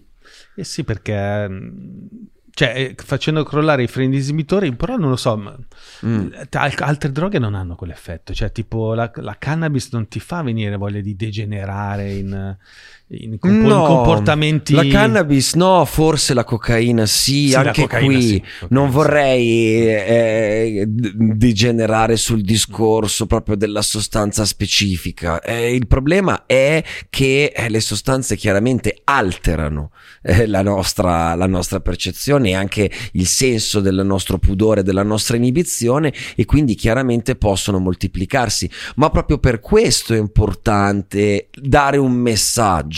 Poi che ognuno sia libero di scegliere consapevolmente o meno che cosa vuole fare, però eh, non, non facciamo nessun tipo di informazione, quello che dicevamo prima, neanche appunto sulle possibili interazioni nefaste che ci sono fra le varie Eh, sostanze. una- un'altra cosa che eh, sui giornali si è letta molto e che secondo me non è molto chiara, me- pure io ho fatto varie richie- eh, ricerche ma non ho ancora capito, la famosa droga dello stupro, Ah. che cazzo è? Perché io ho È letto- l'alcol. Rufeli. Esatto. Eh, no, no, no, cioè non è una battuta, è, è una statistica. La droga dello stupro è l'alcol. Poi però alla gente o- adesso va di moda eh, chiamare la droga dello stupro altre cose. Per Però, esempio, correggetemi se sbaglio, io ho trovato un'aberrazione e non risponde esattamente alle mie ricerche definire la chetamina la droga dello stupro. O è, anche, o è vero? Perché in Tutte realtà... le sostanze che inibiscono i movimenti e ti fanno stare Cioè, per esempio, inerte. Alberto Genovese? Alberto Genovese, cosa gli aveva messo dentro nello champagne, quella lì che ha violentato, secondo voi? no, non si sa ancora? Non lo so, non ho neanche seguito la vicenda Non di penso che cronaca ci fosse un consumo di cocaina particolare. Qui entriamo anche, cioè considerare una sostanza come propedeutica allo stupro ovviamente è un da maschio a femmina, no? Perché la questione dello stupro noi lo vediamo quando io ti, ti do- ti metto in uno stato eh, psicofisico dove tu non puoi reagire e quindi dove hai un comportamento lassivo nei confronti di tutto quello che io ti sto facendo e eh, in quel senso la, la questione dello stupro è la finalità con cui magari io ti somministro eh, in maniera inconsapevole, inconsapevole per te che la stai assumendo, una sostanza. Però la- eh, tornando al triangolo di Zimmer, non si può dire che una sostanza sia da stupro, perché sennò, come dice Riccardo, l'alcol è la prima sostanza più Ok, utilizzata. ovvio che la droga dello stupro c'è se c'è uno che- intorno che ti stupra. Se, no, se, te lo pre- se te lo prendi a casa da solo non è che ti autostupri No, da anche solo. perché poi, vabbè, Però- adesso la droga dello stupro è il eh, GHB, GHB. Eh, che peraltro sta- è sta la per- sostanza Boh, Ah, adesso Vediamo. mi fai un domandone. Ma non era guarda. tipo quel... di, ma è di quello Morisi. Di Morisi, della bestia della Del, Lega. Che è eh, No, stato- io stavo pensando a una notte da acido leoni. gamma, acido gamma idrossibutirrico. Minchia, Ma butirrico. c'è sempre il butirico di mezzo. È il burro. La pasta al burro è la droga dello stupro, cazzo. Eh, eh, ma cioè, è impossibile. Cioè, c'è un boom di questa cosa, è possibile? Ma Cioè, allora ho c'è visto- un boom di questa cosa. Il GHB è molto utilizzato dalla comunità gay perché è una sostanza molto apprezzata per le sue proprietà ehm, eh, di e- e- enf- che- enfatizzazione delle sensazioni corporee e fisiche. Quindi è una delle sostanze preferite da chi pratica il chemsex. E- Scusa, cos'è il chemsex? Sì, non- il chemsex è quella pratica eh, di eh, fare sesso sotto, uh, sotto uh, alterati da sostanze stupefacenti. Ehm, le sostanze stupefacenti, mm, gli empatogeni come l'MDMA, so- gli eccitanti, eh, sono, eh, essendo come dicevamo prima body enhancer, sono anche ovviamente in grado di prolungare l'atto sessuale e di enfatizzare il piacere ehm, in chi le ha assunte. Eh, il, GH il GHB esplode nella comunità gay perché appunto ritarda l'eiaculazione, eh, aumenta la percezione eh, e, e- e disinibisce, è però è però una droga che va saputa dosare molto bene perché ehm, rientra in quella famiglia delle droghe di droghe dove la do tu, in tutte le dosi, in tutte le droghe la dose fa la differenza. Però ci sono alcune droghe dove questo è vero in maniera particolare. Penso alla chetamina, che può essere utilizzata no, per, ehm, come sostanza perfettamente ricreativa, e poi ci sono invece gli psiconauti che la, la- la ricercano per i fenomeni dissociativi di K-Hall, no? dove sei di fatto paralizzato e vivi esperienze anche extracorporee. Ecco, il GHB è una di queste droghe qua. Esagerare può portare a dei blackout e se ovviamente Però torniamo al, ter- al terzo punto del triangolo di Zingberg. Se hai scelto di fare chemsex e utilizzando il GHB con la persona sbagliata, che non rispetta quindi il tuo non essere più presente a, a- a te stesso, eh, quello è ov- ovviamente un problema. Però capisci quanto stigma c'è nel Beh, ho che- imparato una cosa nuova, non lo sapevo che questa sostanza avesse anche un utilizzo consapevole o comunque non atto No, alla questa, violenza. sost- questa sostanza Nasce ha soprattutto sostanze un hanno un utilizzo consapevole. consapevole. Ma io pensavo fosse proprio una roba che era nata per uh, quella funzione è- è lì, per farmaceutica. stordire la gente. Cioè. È farmaceutica, quindi eh, arriva dai laboratori, questi, così, dai laboratori farmaceutici. Infatti trovarla è rarissimo eh, nel mercato nero. Eh, ovviamente quando la trovi poi ne puoi fare un utilizzo per te e per le situazioni che decidi di vivere. Ci sono anche... È andata di moda, poi bisogna anche capire, eh, diciamo, eh, l'esagerazione che ne fanno i giornali, perché sembrava che non potessi andare a ballare in discoteca senza che qualcuno ti correggesse il cocktail e ti stuprasse che è una percezione totalmente fallace, che però non è una cosa che i giornali non fanno. Eh, quando abbiamo studiato questo dossier di 300 pagine che si chiama How to Regulate Stimulant, cioè è una guida fatta da una eh, ONG eh, inglese su come rega- legalizzare gli stimolanti, cioè ti, ti- fanno proprio Cocaina gli compresa. esempi di legge, gli esempi di eh, politiche. Ehm, in questo report c'era un, un divertente riassunto di eh, come i giornali inglesi avevano gestito le morti per overdose di varie sostanze. C'era quelle da alcol venivano sottostimate, ma sottostimate di 10 volte. Cioè, i faceva proprio il calcolo di riportavano- quante notizie sono uscite sulla stampa mainstream inglese E- che riportavano casi di morte Effettiva. effettiva dovuto da eh, overdose da sostanze stupefacenti. Quindi Quello- l'alcol non ne parlavano. L'alcol praticamente non ne parlavano. L'MDMA, che ehm, diciamo ha una dose, eh, devi avere tutta una serie di, di, situazioni per far sì che l'MDMA abbia una dose che ti porti a un'overdose, però le overdose MDMA erano sovrastimate del 200%, cioè c'erano due casi di morte effettiva, i giornali riportavano 50 casi. Eh, ma questo è proprio il, è il- il paradosso dell'eccellenza, no? È il solito problema. Se una sostanza, o se, ne parlavamo a proposito dell'energia nucleare, se una fonte energetica è talmente sicura che c'è stato un solo incidente nella storia, si parlerà costantemente di quella roba là. Mentre per il caso dell'alcol in articoli, Inghilterra, cioè- figurati, eh, figurati, dove esatto. esci sul giornale se non hai bevuto, cioè, Sei- figurati assuefato. cosa gli è un po' frega è come eh, para il parallelo Oggi- con i morti per il carbone ne muoiono migliaia ogni mese ma non gliene frega niente a nessuno Incredibile sta cosa. Le morti per inquinamento l'anno hanno raggiunto quelle per tabacco, Eh, sono- siamo intorno ai 70.000 in Italia e quindi è un dato che però nessuno, cioè, si sta allarmando per le polveri sottili a Milano, abbiamo avuto il boom la settimana scorsa, c'era sconsigliata attività fisica all'aperto e, e uscire solo con la mascherina FFP2, però eh, diciamo che non, non rendiamo illegali le auto o le caldaie eh, non eh, ecoconvertite, ecco. Ma il tabacco causa morti o causa morte la roba che c'è nelle sigarette insieme al tabacco? La combustione, La è combustione, tossica. quella che è La tossica. carta. Ok. La- la- qualsiasi cosa co- prenda fuoco. Le il- ICOS che non hanno combustione? Le ICOS sono dei vaporizzatori e quindi teoricamente hanno molta meno tossicità del, di di- del tabacco o di qualsiasi altra sostanza combusta. Ne abbiamo parlato perché Di recente. il governo sta facendo la nuova legge Schillaci per impedire il consumo di nicotina eh, nelle fermate, vicino alle fermate Ah, dei sì. tram, degli autobus, eccetera. E stavamo guardando mh, around the world cosa succede. Per esempio, l'Australia ha iniziato un nuovo programma di riduzione del danno sul consumo di tabacco, dove esiste addirittura la sigaretta elettronica prescritta dal medico, per- che ti impedisce ovviamente di eh, avere ehm, la combustione, No. quindi di andare ad Eh, Io avevo letto, Giovanni me l'ha detto che in Nuova Zelanda eh, Ah, vietano ai bambini Eh, a cioè, quelli scusa, nati dopo il 2006 esatto. non puoi comprarle, da lì andrà sempre, sempre di più A scala. salire. Però che due coglioni, no? Sì, sì, sì,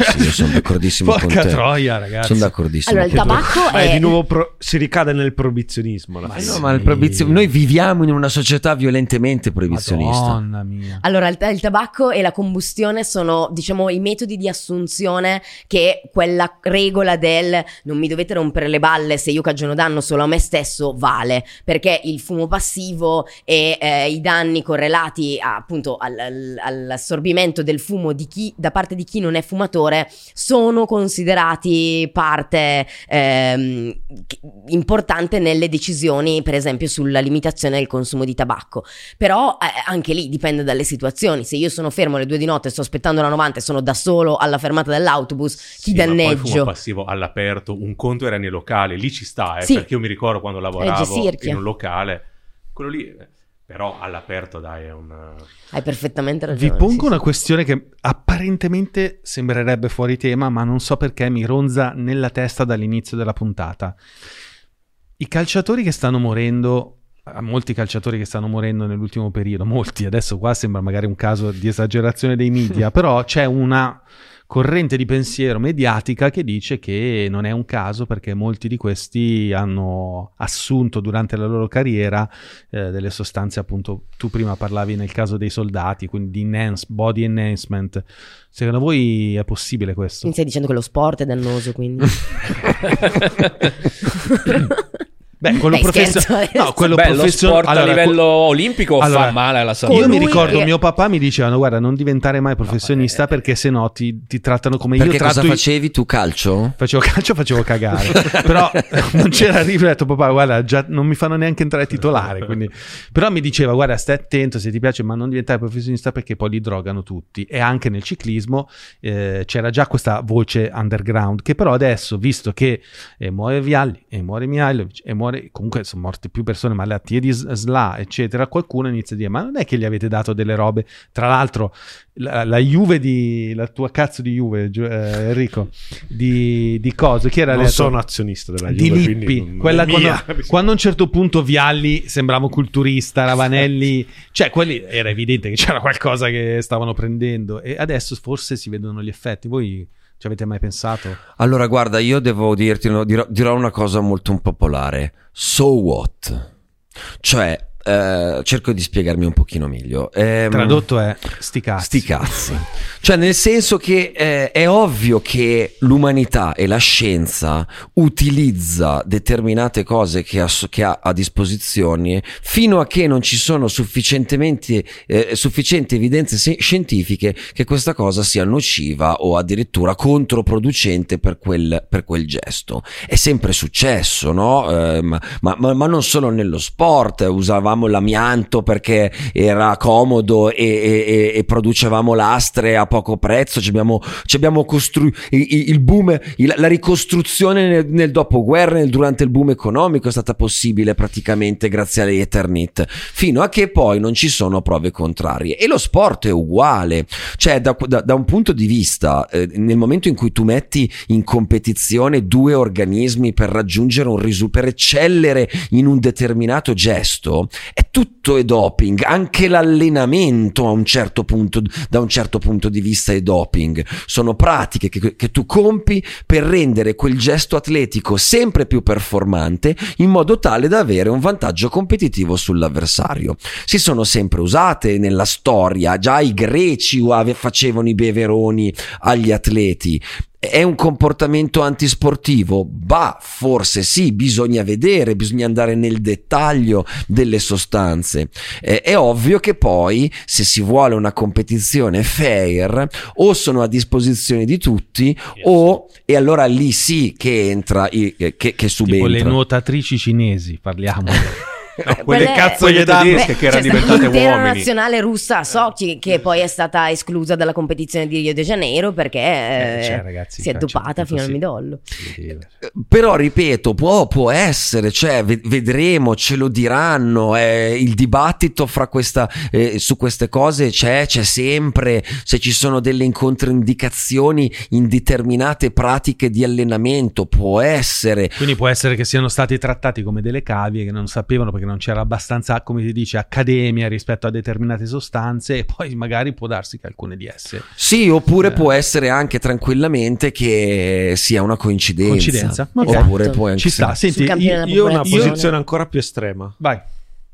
Che va al di là, io penso che l'evoluzione del- dell'uomo, della società e, e il miglioramento, perché parlo di evoluzione in senso di mi- miglioramento, sia dovuto al fatto che eh, c'è la competizione, che, facciamo, che proviamo un sacco di cose che poi si dimostrano sbagliate, ma poi tra tutte le cazzate che facciamo impariamo, spesso mh, soffrendo anche parecchio, spesso mettendoci decenni per capirlo, troviamo quelle cose che ci fanno andare avanti, ci fanno progredire e che hanno creato questa società che sicuramente ha tanti È problemi. il ne avrà metodo ancora tanti- scientifico. Esatto, ma è molto meglio di 2000 anni fa perché, porca Eh beh. troia, viviamo più a lungo, stiamo meglio, abbiamo una lavastoviglie che ci lava i piatti, non dobbiamo farlo, direi che qualitativamente, ma è grazie al fatto che non c'è eh, demonizzazione, che si possono sperimentare cose anche col- sapendo che potrebbero essere pericolose. Certo. Ovvio, poi ci deve essere qualcuno che dice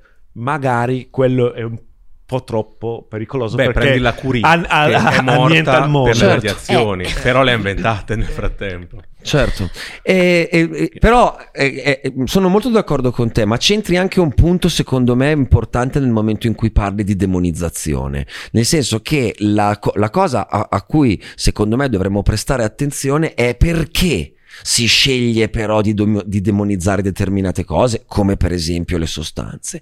Allora il sospetto che viene a me non è che magari è una scorciatoia, non è che magari è un capro espiatorio, non è che magari la verità eh, per esempio dei consumi problematici che, eh, su, con le sostanze sta altrove, ma la cosa più comoda è demonizzare la sostanza e puntare il dito e proibire. Ehm, io non lo so se voi siete, sapete chi è Karl Hart.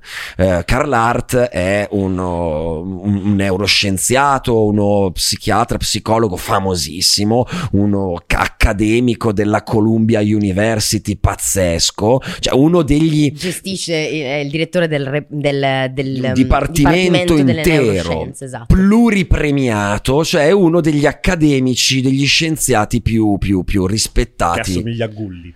Sì, esatto. È un rasta e quindi fumava canne sicuro. Figo, eh, cioè. Ma Attento, fermati attento, c'è, c'è il, c'è il- c'è il colpo di scena.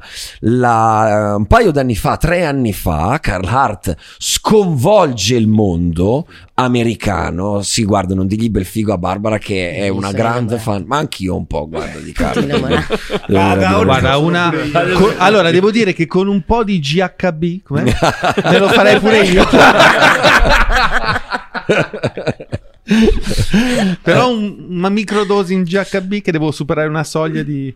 Però, allora, scusa, Non eh, Karl però, Hart sconvolge il mondo, soprattutto negli Stati Uniti, ma poi tutto il mondo, quando tre anni fa pubblica un libro che si intitola Drug Use for Grown Ups, uso di sostanze per adulti, dove ammette candidamente che lui sono vent'anni che fa uso ricreativo di eroina. E non solo, apre azza. le conferenze azza. accademiche dicendo è più difficile gestire un dipartimento universitario che avere un consumo controllato di eroina. Incredibile. E lui È fa andato, è andato da Joe Rogan comunque, eh, c'è la puntata. Eh beh, è, è- è davvero un luminare pazzesco, eh, cioè andate... infatti si chiama Karl Hart. Az, Karl Az. No, veramente, e come si fa? Spieghiamolo. Allora, no, allora, eh, dai che il- facciamo audience. Allora, aspetta, la cosa veramente interessante del suo ragionamento, tra altre cose ragazzi vi consiglio di, leggere- di leggere il libro perché è pazzesco, eh, lui appunto rivendica il fatto che ama consumare lo- eroina, la consuma nel weekend con la moglie, mentre ovviamente i due figli L'MD sono dai eh, MDMA, ma, ma alle sue feste c'è tutto, perché lui dice le droghe sono divertenti, sono body enhancement e il consumo controllato di sostanze, tutte eroina compresa, è possibile. E lui è, oltre ad essere uno stimato professore, padre di famiglia, leader nella sua comunità, impegnato in politica, cioè cioè è il classico personaggio che non ti aspetteresti mai. Ma è molto interessante dal mio punto di vista il ragionamento che fa lui perché lui ti, ti dice una cosa e secondo me la verità sta tutta lì dentro. Lui ti dice guardate che io, ovviamente l'avete detto voi, è afroamericano, quindi io vengo da un ghetto nero negli Stati Uniti. Sono, sono cresciuto nel disagio sociale e ho visto cosa, il co- cosa significa il consumo di sostanze stupefacenti. Fin, dai- fin dagli albori, fin dalla mia gioventù. Poi, grazie, alla mia, eh, grazie al mio talento e a- a anche a un pizzico di fortuna, sono riuscito ad affrancarmi e oggi sono un borghese che frequenta quindi la- l'alta, medio-alta borghesia americana e però, dice lui, io vedo nei miei amici di oggi lo stesso identico consumo di sostanze che vedevo nei miei amici nel ghetto quando avevo 13, 14, 15, 16 anni. Consumiamo, que- que- questi due strati sociali consumano esattamente le stesse sostanze, nella stessa quantità, nella stessa modalità, eppure nessuno dei miei amici oggi sviluppa un consumo problematico. E quindi quello che Carl Hart dice da neuroscienziato. È guardate che è il contesto sociale la causa del consumo problematico. Perché se tu vivi emarginato economicamente e, e- emarginato dalla società e non hai uno scopo a cui guardare il tuo consumo sarà costante. Ma se tu hai una famiglia un lavoro qualcosa per cui lunedì mattina farti trovare al lavoro presente e membro attivo, allora guarda, ci dice Carl Hart, che tu puoi tranquillamente fare un party il venerdì e il sabato sera coi tuoi amici e farti di eroina, pulirti la domenica ed essere uno stimato, uno stimato accademico il lunedì. E allora ecco, ecco la menzogna del proibizionismo, perché per risolvere il problema del consumo problematico, banalmente, ma non è banale, non devi vietare la sostanza, devi dare una qualità migliore della vita a tutti. No, non è ironico, eh. Cioè, non è ironico. Ah, cioè. Adesso apriamo un dibattito. No, no, aspetta, no, no, aspetta, aspetta, no, no, no, pre- io c'ho prima una domanda io. Allora, una domanda io. Hai parlato di pulirti la domenica. Sempre una mia amica, non è sempre la stessa, sono al- altre. Lei dice che tipo a Ibiza c'è tutto un sistema per appunto detossificarti dall'MDMA e ripartire Poi ci poi. sono tre tecniche meravigliose. Parliamone. Allora, Sono siccome interessato l'MD- personalmente. l'MDMA Ti eh, piace agisce- Me l'hanno messo per sbagliare. Ma vai a cagare. A me è successo, sai? A me Ma è non successo ci veramente.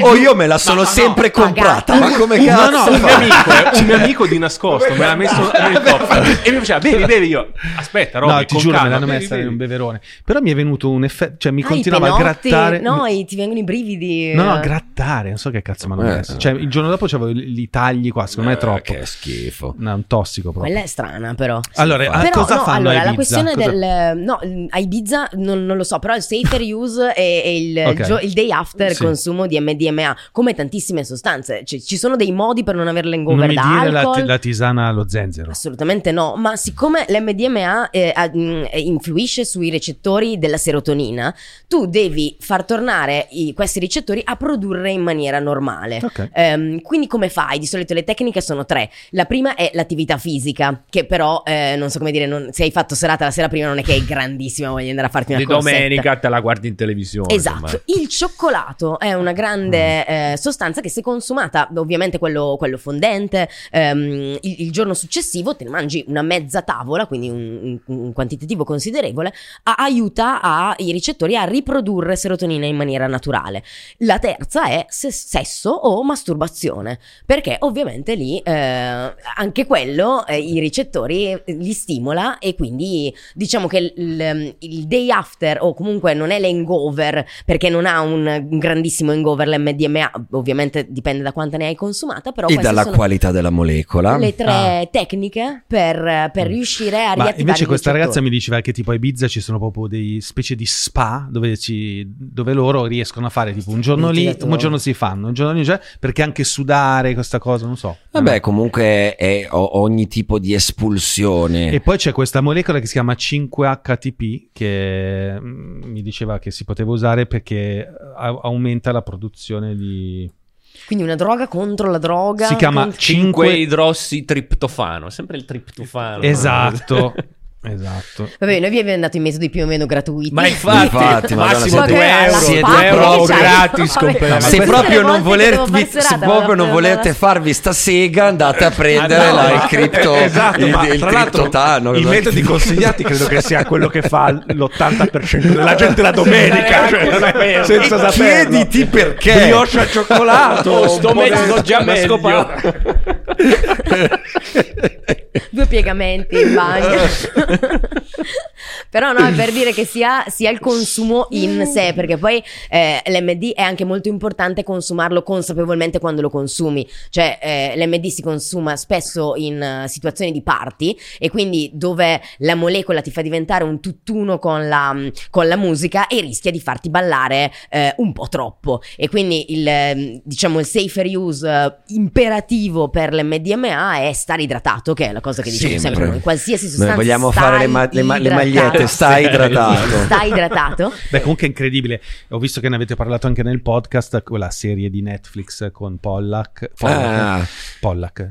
Pol- Pollan. Pollack è il- è il esatto. Cosa si faceva a Pollack? Michael? Michael. Allora, Pollan. come cambiare la tua mente, che è il nome del famoso libro, no? Sì. Si chiama così anche la serie. E io sono rimasto scioccato dal fatto che comunque un emittente mainstream come, come Netflix abbia fatto un serial di quel genere che alla fine cioè, ti fa venire voglia di provarle tutte. Persino l'MDMA, che nella mia testa era una di quelle associabili quasi alla cocaina come droga. Invece eh, sono state fatte più e più ricerche. Cosa che- ti hanno fatto per pensare una cosa? Se non ci sono, non ci sono No, due è, la, è l'ecstasy. sostanze No, più perché- distanti eh, da... perché Sono le- tutti e due eccitanti, però No, Riccardo, non sì, farmi però- il... No, il mondo dell'ecstasy, almeno io, da dove no, non prendere l'ecstasy perché ti brucia, Perché ti brucia il cervello. Allora, Certo. in realtà perché sull'ecstasy, cioè l'ecstasy è una parola ombrello in cui in realtà l'MDMA molto spesso, cioè tu ti danno l'ecstasy ma non ti danno, non ti stanno dando l'MDMA. Altra Se grande c'è uno che verità. sa che si prende MDMA, non è una sostanza ass- appunto lontanamente paragonabile con, le- con la cocaina. Allora, diciamo che l'ecstasy è molto, so- che sono le pastiglie, è, Esatto, cioè è- una pastiglia può essere è quasi cosa. sempre un cocktail, Esatto. quindi non è quasi mai una unica sostanza. Eh, tendenzialmente la, preva- la- la sostanza prevalente però dovrebbe essere l'MDMA. Eh, dobbiamo però usare tantissimi condizionali perché ne abbiamo parlato magari poco oggi. È u- un altro dei tantissimi effetti nefasti del proibizionismo è che delegare la produzione di sostanze al mercato nero significa che poi quando arriva al dettaglio eh, non si può sapere quello che c'è lì dentro, non c'è nessun controllo sulla filiera di produzione, le pastiglie ancora si salvano perché nella loro for- eh, avendo questa forma fisica è non le- eh, sono difficili da tagliare, cioè dovresti eh, sbriciolarla, tagliarla e ricomprimerla in forma di pastiglia, che è una cosa che tendenzialmente non si fa. Quindi, se sono state alterate, sono state o prodotte male o alterate all'origine, quindi uscite dal laboratorio. La MDMA, ad esempio, essendo in forma di cristalli, è molto più semplice da tagliare con cristalli di sale, tipicamente, ehm, cose così. Beh, comunque mi ha scioccato vedere la- soprattutto l'episodio sull'MDMA dove c'era questo ragazzo de- malato di depressione da decenni che associando la psicoterapia all'MDMA è guarito quasi del Eh, tutto, sì. incredibile. È cioè. incredibile. E, e- e anche l'MDMA, che è una sostanza per cui noi a Stupefatti abbiamo una particolare affezione per la sua, per la sua storia, è una molecola meravigliosa, riportata in vita da Sasha Shulgin, il più grande sintetizzatore di sostanze di tutti i tempi. Io me lo sogno la notte, Sasha. Se voi, Lui se- le ha provate veramente tutte. Cioè, Tutte. una- come- Eh, ma è bellissima anche la storia de- nel, nel serial. Si Fa vede- vedere c'è la moglie che ha dedicato intervistata che è tutta la- morta ah, sì, anche sì. lei Ha adesso. dedicato tutta la vita a quella cosa e alla fine ha, ha vin- ha vinto alla fine. È riuscito a far partire questa sperimentazione. Ma Eh, è stata sì. una lotta di una vita. Perché loro le stavano usando nel loro lavoro, Sì. stiamo parlando di chimici, psichiatri, psicologi, non di improvvisati. E c- nel- per tutti gli anni 60, 50, 60, con dei risultati clamorosamente positivi per poi improvvisamente ricevere una chiamata, Sasha, dal mese prossimo devi buttare via tutto perché questa cosa non si sa più fare. Loro raccontano che coi loro amici al telefono hanno pianto Eh, sì, sì. perché lui sintetizzava nell'85. queste cose nuove, le provava prima su se stesso e poi aveva questo gruppo di amici con cui faceva festa e condivideva. Non volevi essere amico, non vorresti Ah, certo. essere amico di... Ma esistono delle feste in Italia dove è possibile avere la sicurezza che giri roba buona? Ci sono quelle che offrono servizi di drug checking come Ok. ti parlavamo prima. La sicurezza nel tipo momento... in Italia come si chiamano i festival più famosi? Allora, eh, questo- ehm, vogliamo parlare della riduzione del danno dei LEA? Allora, ehm, noi il drag checking, così come una serie di altre, le unità di strada, tutta una serie di altri servizi che sono fatti per i diritti del consumatore di sostanze psicoattive, cioè eh, informazione, safer use, ehm, consigli, eh, tecniche di riduzione del danno. Tutto questo lo fanno degli operatori in Italia che però ehm, fanno parte di progetti che vengono spesso sottofinanziati o, o, mh, se non addirittura mh, dovuti gestire ISO risorse. Ostracizzati a volte. Eh, nel 2017 la riduzione del danno diventa un LEA, cioè un livello essenziale di assistenza, cioè un diritto sanitario in capo ad ogni cittadino che il servizio sanitario è obbligato a fornire. Ovviamente nulla cambia, anche se sono passati cinque anni, ehm, però diciamo che tante realtà provano a strutturarsi. Ha appena purtroppo chiuso uno dei progetti storici italiani che è il progetto New Travel, che aveva di base a Torino e che è stato, diciamo, il progetto che ha formato quasi tutti gli operatori in Italia su free party, per esempio, quindi su grandi eventi. Ehm, il drag checking non è illegale, serve qualche fondo. Per, per avviarlo e oltre a Neutravel lo fa per esempio il drop in di Alessandra lo fanno a Bologna lo fanno a Perugia. Ci sono varie realtà che offrono eh, drug checking. Di solito finché non hanno smantellato Neutravel sia i free party illegali che nei maggiori festival italiani io e Riccardo abbiamo prestato servizio L'Atlas. all'Atlas Festival l'anno scorso a Ivrea ehm, e eh, forniscono sia sala chill out che analisi delle sostanze. Di solito fanno pausa eh, nel- durante Non la giornata dei, dei device per testare da solo una sostanza? E non è una cosa così Eh, semplice. cioè allora, a poco costo si può usare il colorime, i, i- i cosiddetti colorimetri, che sono dei reagenti chimici che eh, una goccia di un determinato reagente a contatto con una molecola inorganica, attenzione, quindi non funziona con la cannabis o con l'ashish eh, o con tutto ciò che è organico, assume un colore peculiare e tu con una tabella a- ti riesci a capire di che cosa si tratta o che cosa non è. Questo è il modo più, eh, diciamo, economico per però poterlo serve fare. tanta esperienza perché Però molte volte serve- i colori si sovrappongono E poi soprattutto i reagenti devono essere conservati con cura, non possono essere per esempio lasciati troppo tempo al caldo perché Cioè, per esempio, non è facile. Non, non- non sarebbe ipotizzabile un kit che una tipa mh, si porta dietro e prima di bere il cocktail vede se ci hanno messo dentro il G- la, Sarebbe la droga. dro- auspicabile se è un contesto dove si ha paura che, che succeda una cosa Mm. Ma non esiste. non è tipo. no, non esiste. Non Dovrete è... fare un'intelligenza artificiale che riconosce i colori in maniera molto più precisa di quello che può fare un uomo all'85-90% di quello che può fare un esperto e diventate anche lì. Ti faccio un'altra, propo- ti faccio un'altra proposta. Legalizziamo tutto, così abbiamo la garanzia che qualsiasi cosa si noi si prenda è testata, È pura, allo stato dell'arte, certificata. Creiamo posti di lavoro Eh e secondo me creiamo anche una società molto più motivata e felice e produttiva. Sono Eh, d'accordo. devi convincere il Papa però.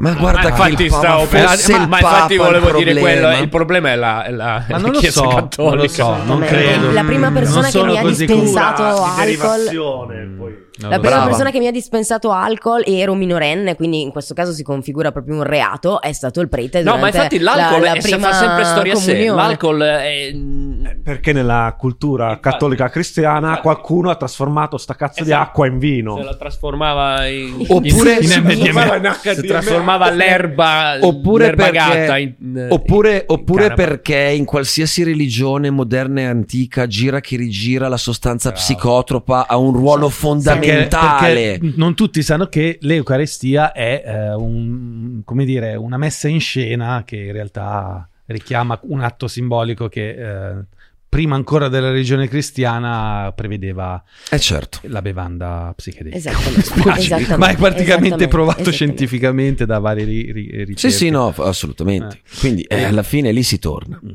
Ma mm, ok, quindi kit non se ne possono costruire. No, No, sarebbe per- interessante sta Ehm, roba. cioè- sarebbe molto interessante, però devi met- anche capire che servirebbe un laboratorio chimico portatile, Beh, che non mi è piace. esattamente una cosa, anche perché poi il mondo delle sostanze è sempre in evoluzione, i lavoratori continuano a cercare nuove molecole, un po' per sfuggire al proibizionismo, come eh, qualcosa viene aggiunto alla tabella, nel giro di poche settimane Ah, certo. arriva la cosiddetta NPS, New Psychedelic Drugs, che è la stessa molecola però modificata in modo tale da sfuggire a- a- al controllo. circa 100 l'anno e avevamo ehm, parlato di un articolo che aveva ipotizzato, avevamo fatto calcolare a partire dalle- da quelle esistenti a un'intelligenza artificiale quante nuove sostanze psicoattive si possono produrre Eh, certo. a partire dalle esistenti. Il dato era allucinante perché sono quasi 9 milioni di sostanze diverse Mm. a partire da quelle che conosciamo. Tutte da provare. Tutte di cui non conosciamo gli effetti. Io guarda, portarti in giro. Poi quando ti fomentano. Lei si impegna. È sempre è la storia della mia vita. Questa andrà in una clip. sì. Ma tu hai parlato di laboratori. Io e il Pucca, Mario, siamo appena tornati dalla Costa Rica, no? E a me è piaciuto. Adesso ti spiego il collegamento perché sembra che non c'entra un cazzo. Sono andato e sono rimasto veramente estasiato da sto paese dove non ci sono problemi, eh, la gente è felice, non c'è, non c'è un ombrellone non in spiaggia È tutto perfetto, ehm, incredibile. Eh, poi torno e faccio un post sui miei social e sotto mi dicono: "Ah, grazie al cazzo, la Costa Rica è la piattaforma da cui partono tutte le navi che portano la droga in Europa o negli Stati Uniti. E quindi l'hanno voluta lasciare apposta senza ehm, delinquenza perché serve per, in quel modo lì. È vero sta cosa? No.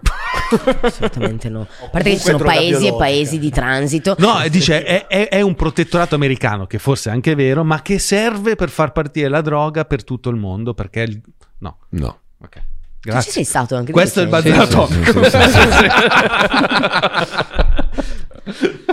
No, no, no, cioè i, nar- i narcotrafficanti la droga la trasportano come vogliono, quando vogliono. Gli serve il Costa Panama, Rica. eh, non, non serve certo il Costa Rica, la droga non si può proibire, è un colabrodo, ma voi immaginate, voi avete mai visto una porta container? Le dimensioni di una porta container? Cioè, la, la- la cosa allucinante è che noi ci incaponiamo nel mentire alle nostre popolazioni dando l'illusione che questo sia un fenomeno che si possa anche vagamente controllare, quando cercare l'ago nel pagliaio non descrive neanche lontanamente la complessità del problema che stiamo presentando alle nostre forze dell'ordine, che poverine devono fare questa roba per lavoro. C'è- Ti ricordi, abbiamo parlato per fare un sequestro di 4 tonnellate di, can- di, pardon, di cocaina eh, nel porto di Trieste.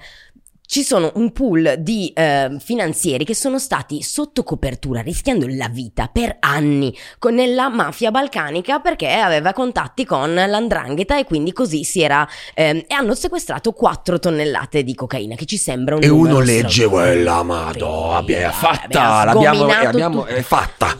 Poi, esatto, se Cos'è leggi il report europeo, Il consumo di un'ora. di- No, ma era stato fatto un calcolo sui costi delle sì, forze, certo. cioè Certo, certo. il, ehm, noi 4, tonnellate ci abbiamo fatto articoli per settimane. Il dato europeo che ci dà l'MCDDA, che è l'Osservatorio Europeo sulle Droghe, ci dice che l'anno scorso, 2022, ne abbiamo sequestrate 215 tonnellate totali di cocaina, solo di cocaina, perché poi ci sono le 580 tonnellate di cannabis, ci sono le 21 di anfetamine, abbiamo parlato di anfetamine prima, sono poche le anfetamine, non le vanno a beccare Eh, quasi sono mai. difficili da trovare. Ehm, il- lo stesso MCDDA ti dice che ogni anno la polizia riesce a togliere dalle strade il 10, massimo il 15% della sostanza realmente immessa nel totale. Mhm. Quindi tu vai a calcolare i 200, quin- le 215 2000, tonnellate di mm. cocaina e poi capisci qual è la dimensione solo del mercato europeo. Mm. La soffiata la fanno loro, così danno il contentino, il titolone. Noi abbiamo, c'è stato il, il lockdown, è stato un momento interessantissimo da questo punto di vista, perché ovviamente una situazione di, di blocco totale come quello che abbiamo visto mo- nel mondo durante la pandemia credo che sia un fenomeno storicamente senza precedenti e noi abbiamo visto la facilità con cui il narcotraffico si è adeguato alla chiusura degli aeroporti, alla chiusura ae- degli aerei, alle difficoltà nel, nel- nel trasportare le merci. Ci hanno messo pochi mesi a deviare le, tr- le- le- le- rotte, Eh, si hanno riaperto delle rotte che dal, dal Sudafrica salivano verso il Medio Oriente che non usavano più da tempo, cioè no, il proibizionismo, la guerra alla droga ha creato le multinazionali più potenti, ricche e organizzate al mondo, per, per le quali lavorano i migliori e più competenti logistici del mondo. La, dro- la- la- la- la- la droga ha vinto la guerra alla droga, punto. Come recita la nostra maglietta. Esatto. Ma per forza, perché se tu ci pensi, la volontà di chi fa commercio di droghe è mantenere il commercio florido. Come fa a mantenere il commercio florido? Innanzitutto sono pieni di soldi, quindi possono sovvenzionare eh, partiti, sovvenzionare giornali, sovvenzionare circoli culturali contro la droga per far sì che non venga mai legalizzata, perché così loro continuano il business.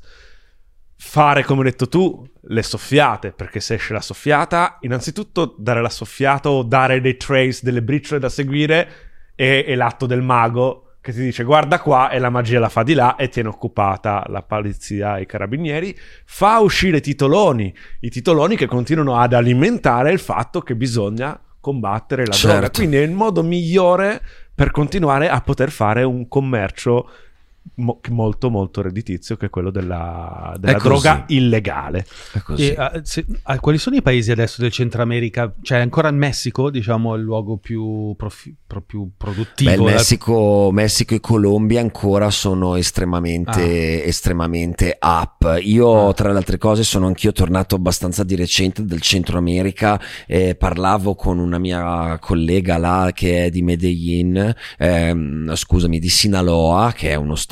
Il Messico è una federazione Cartello di di. Sinaloa. Esatto, e lei mi raccontava, lei viene da una famiglia di Sinaloa molto bene, e lei mi raccontava perché poi anche, anche in questa cosa qui, no? Noi cerchiamo di parlare tanto di che cosa significa il narcotraffico eh, a, a quelle latitudini, perché noi non ne abbiamo bene idea. Sì, vedi Escobar, però Netflix. eh, lei mi raccontava che i narcos eh, del cartello di Sinaloa hanno i droni. Hanno i carro armati, hanno un esercito di 20.000 soldati armati con il top della tecnologia militare. Questo è il risultato di 50 anni di proibizionismo sulle droghe. Queste persone gua- hanno a disposizione una, quanti- una liquidità economica infinita nei confronti dei quali la repressione da parte dello Stato è tecnicamente impossibile e loro sono assuefatti da questo problema. È normale, lì c'è il cartello, lì non si entra, non entriamo noi, non entra la polizia e nessuno pensa di quelli che vivono lì, neanche minimamente che questa tendenza un giorno possa essere invertita. Sono più ricchi, più potenti, più agguerriti, quindi stanno. Sembra un film di quelli tipo Avatar o Dune, no? Do- Eh, dove sì, ci è racconta un po' quello, no? La spezia. Andiamo a prendere la spezia. E tra Cioè, l'altro danno l'impero. lavoro. Danno lavoro, quindi hanno anche gran parte della pop- una parte della popolazione consistente che dice sarà una roba magari cattiva, poi abbiamo detto che la droga non è detto che sia cattiva, eh, però intanto mi dà lavoro. Eh, purtroppo fino a un certo punto. Ah. Sì, purtroppo fino a un certo punto. Perché diciamo. parte cattiva Eh, eh, di spari, diciamo che c'è un, problema, c'è un problema anche lì ancora una volta il mondo sembra fatto con lo, con lo stampino di etnia Eh, per esempio sono i nativi americani la minoranza etnica preposta anche per motivi culturali alla coltivazione della cocaina e vengono sfruttata. esatto. sistematicamente brutalizzati, i- schiavizzati, violentati nel vero senso della parola, famiglie distrutte, padri di famiglia decapitati, corpi smembrati e, e- e- interrati chissà dove, figlie vendute sulla tratta eh, come prostitute. Cioè, ogni volta che la nostra proibizione ci porta a comprare una busta da 50 euro per andare a ballare la, seg- la sera a Milano, è lorda di sangue, sangue degli ultimi spesso. E noi questa cosa la vogliamo nascondere, anzi, eh, ammantiamo il, il fenomeno come se fosse qualcosa di cool. In realtà ha un peso sociale che è allucinante.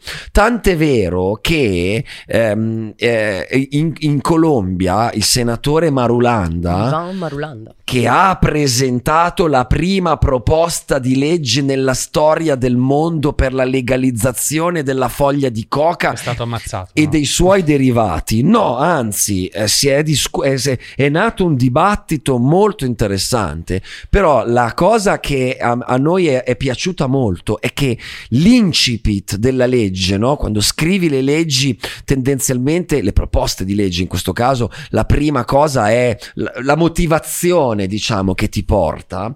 Le prime leggi sono nazionaliste. Noi dobbiamo fare questa cosa per proteggere la sovranità della nostra nazione e la dignità delle, eh, delle minoranze etniche in questo paese. Cioè, se leggi quell'incipit, sembra scritto da Fratelli d'Italia e La poi ti vuole, ti vuole legalizzare la bamba, hai capito?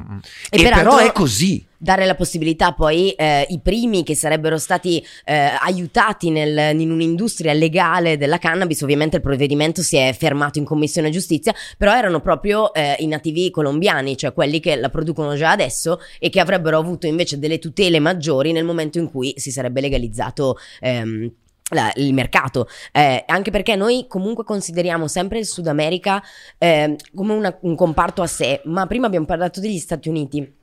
Pardon.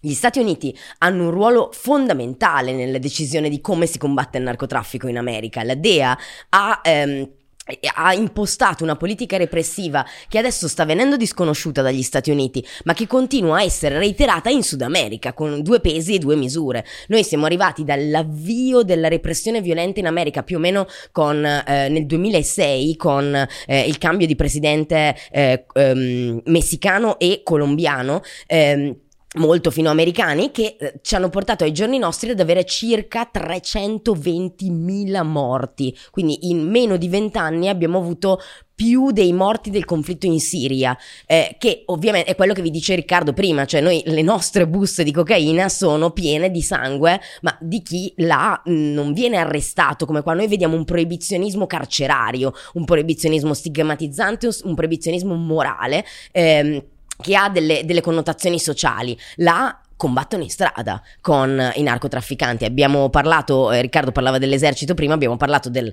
eh, del tentativo di arresto del figlio di El Chapo, hanno messo a ferro a fuoco le città per settimane eh, e quando, mh, diciamo così, hanno negato l'estradizione, allora eh, la, la situazione si è un attimo ripristinata nella, nella normalità. Senza parlare del fatto, bra- brevissimo, che poi uno dice, ah che, be- che bravi, abbiamo arrestato il boss, adesso è finita. Ma invece, se tu guardi la storia dei cartelli del narcotraffico, scro- scopri un'altra realtà indubitabile, che quando la DEA o la CIA o l- le, le- le autorità locali arrestano i- il boss del momento, quello che accade è che chi rimane i, i clan che rimangono iniziano a combattere una guerra per diventare a loro volta il nuovo boss e quindi c'è un momento di competizione e chi lo vince questa competizione?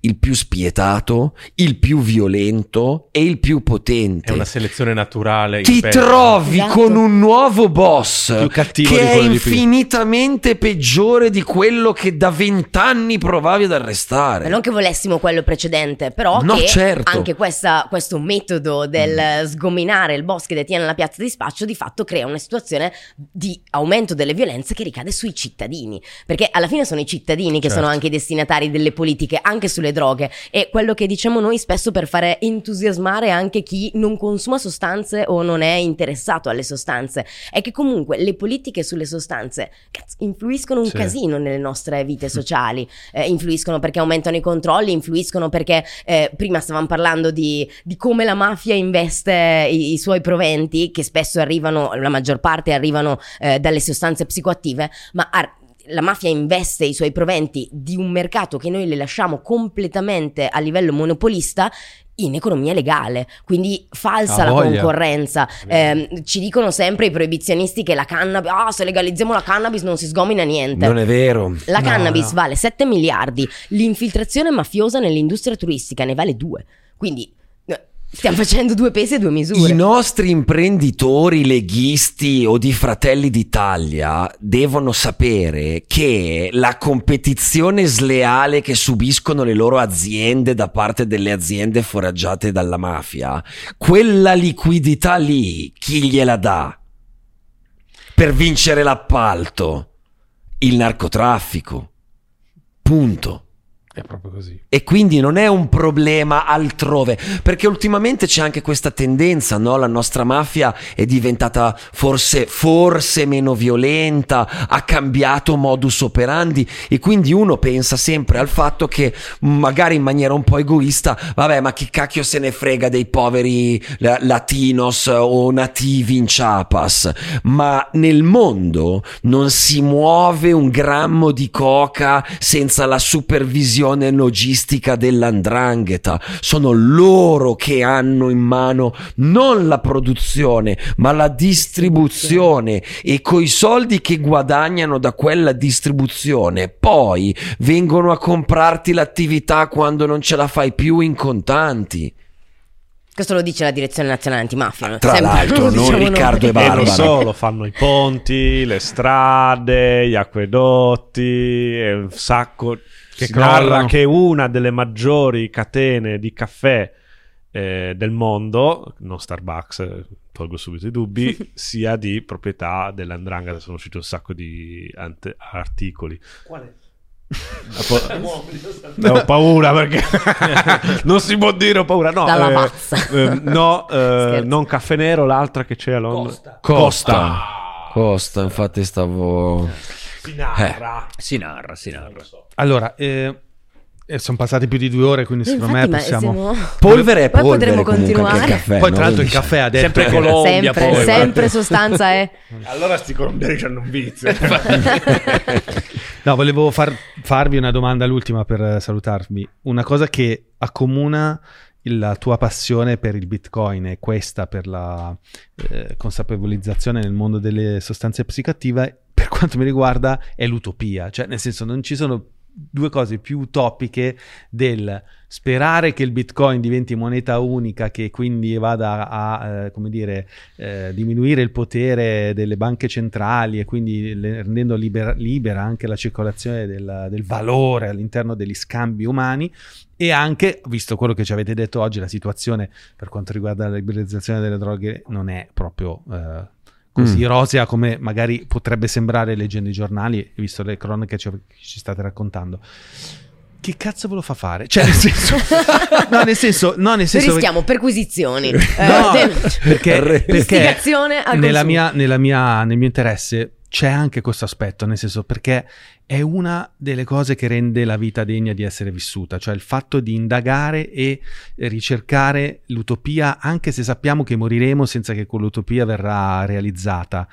Cos'è che, perché io credo che dentro di voi in parte ci sia la speranza di vedere un mondo eh, dove veramente il denaro sia libero o la droga sia liberalizzata, ma magari c'è anche una certezza che non lo vedrete mai. Cos'è che vi porta ogni giorno, nonostante le sconfitte, ad andare avanti, a, a essere attivisti in questi due campi? Allora, guarda, eh, Perché questo può aiutare le persone, indipendentemente da questi due campi, a portare avanti la loro utopia. Perché una cosa che manca a questo paese, è il paese più triste d'Europa, lo- l'ha detto ieri Farinetti, no? Ed è, ed è vero, perché si vede, si, si- si capisce.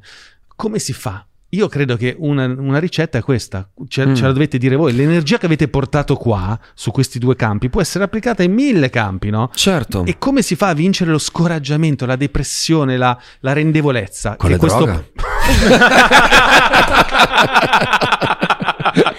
Io finisco, basta. Cioè, non hai ascoltato niente, cazzo, non Domani ascolta proprio. cioè, sei denunce. no, no, Ma di cosa abbiamo parlato per due Ma ore? che cacchio dov'era? Dov'era? Dov'era? Punizione, 10 flessioni.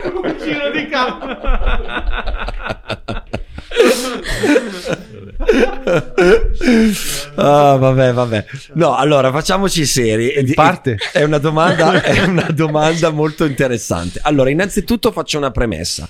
Io detesto il termine utopia.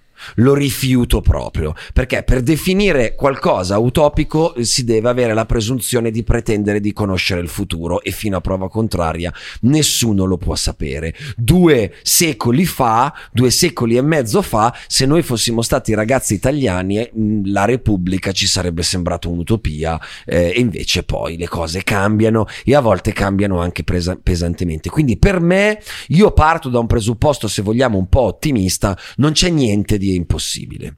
Detto questo, tra la regolamentazione delle droghe, le droghe e il bitcoin, secondo me non c'è nessuna differenza.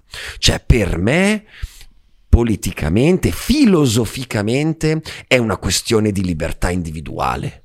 È una questione di scelta. Io voglio poter fare quello che mi pare nel momento in cui non danneggio nessuno se non al massimo me stesso.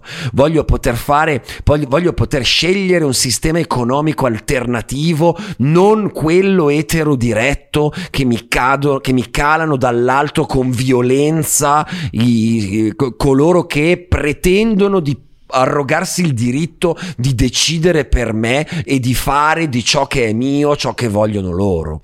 Quindi per me c'è un fil rouge chiarissimo. Io filosoficamente, politicamente sono libertario e quindi per me queste due cose sono entrambe nel, nel solco del- dell'essere libertari da un, proprio da un punto di vista ehm, logico, cioè le, le trovo molto logiche queste due cose.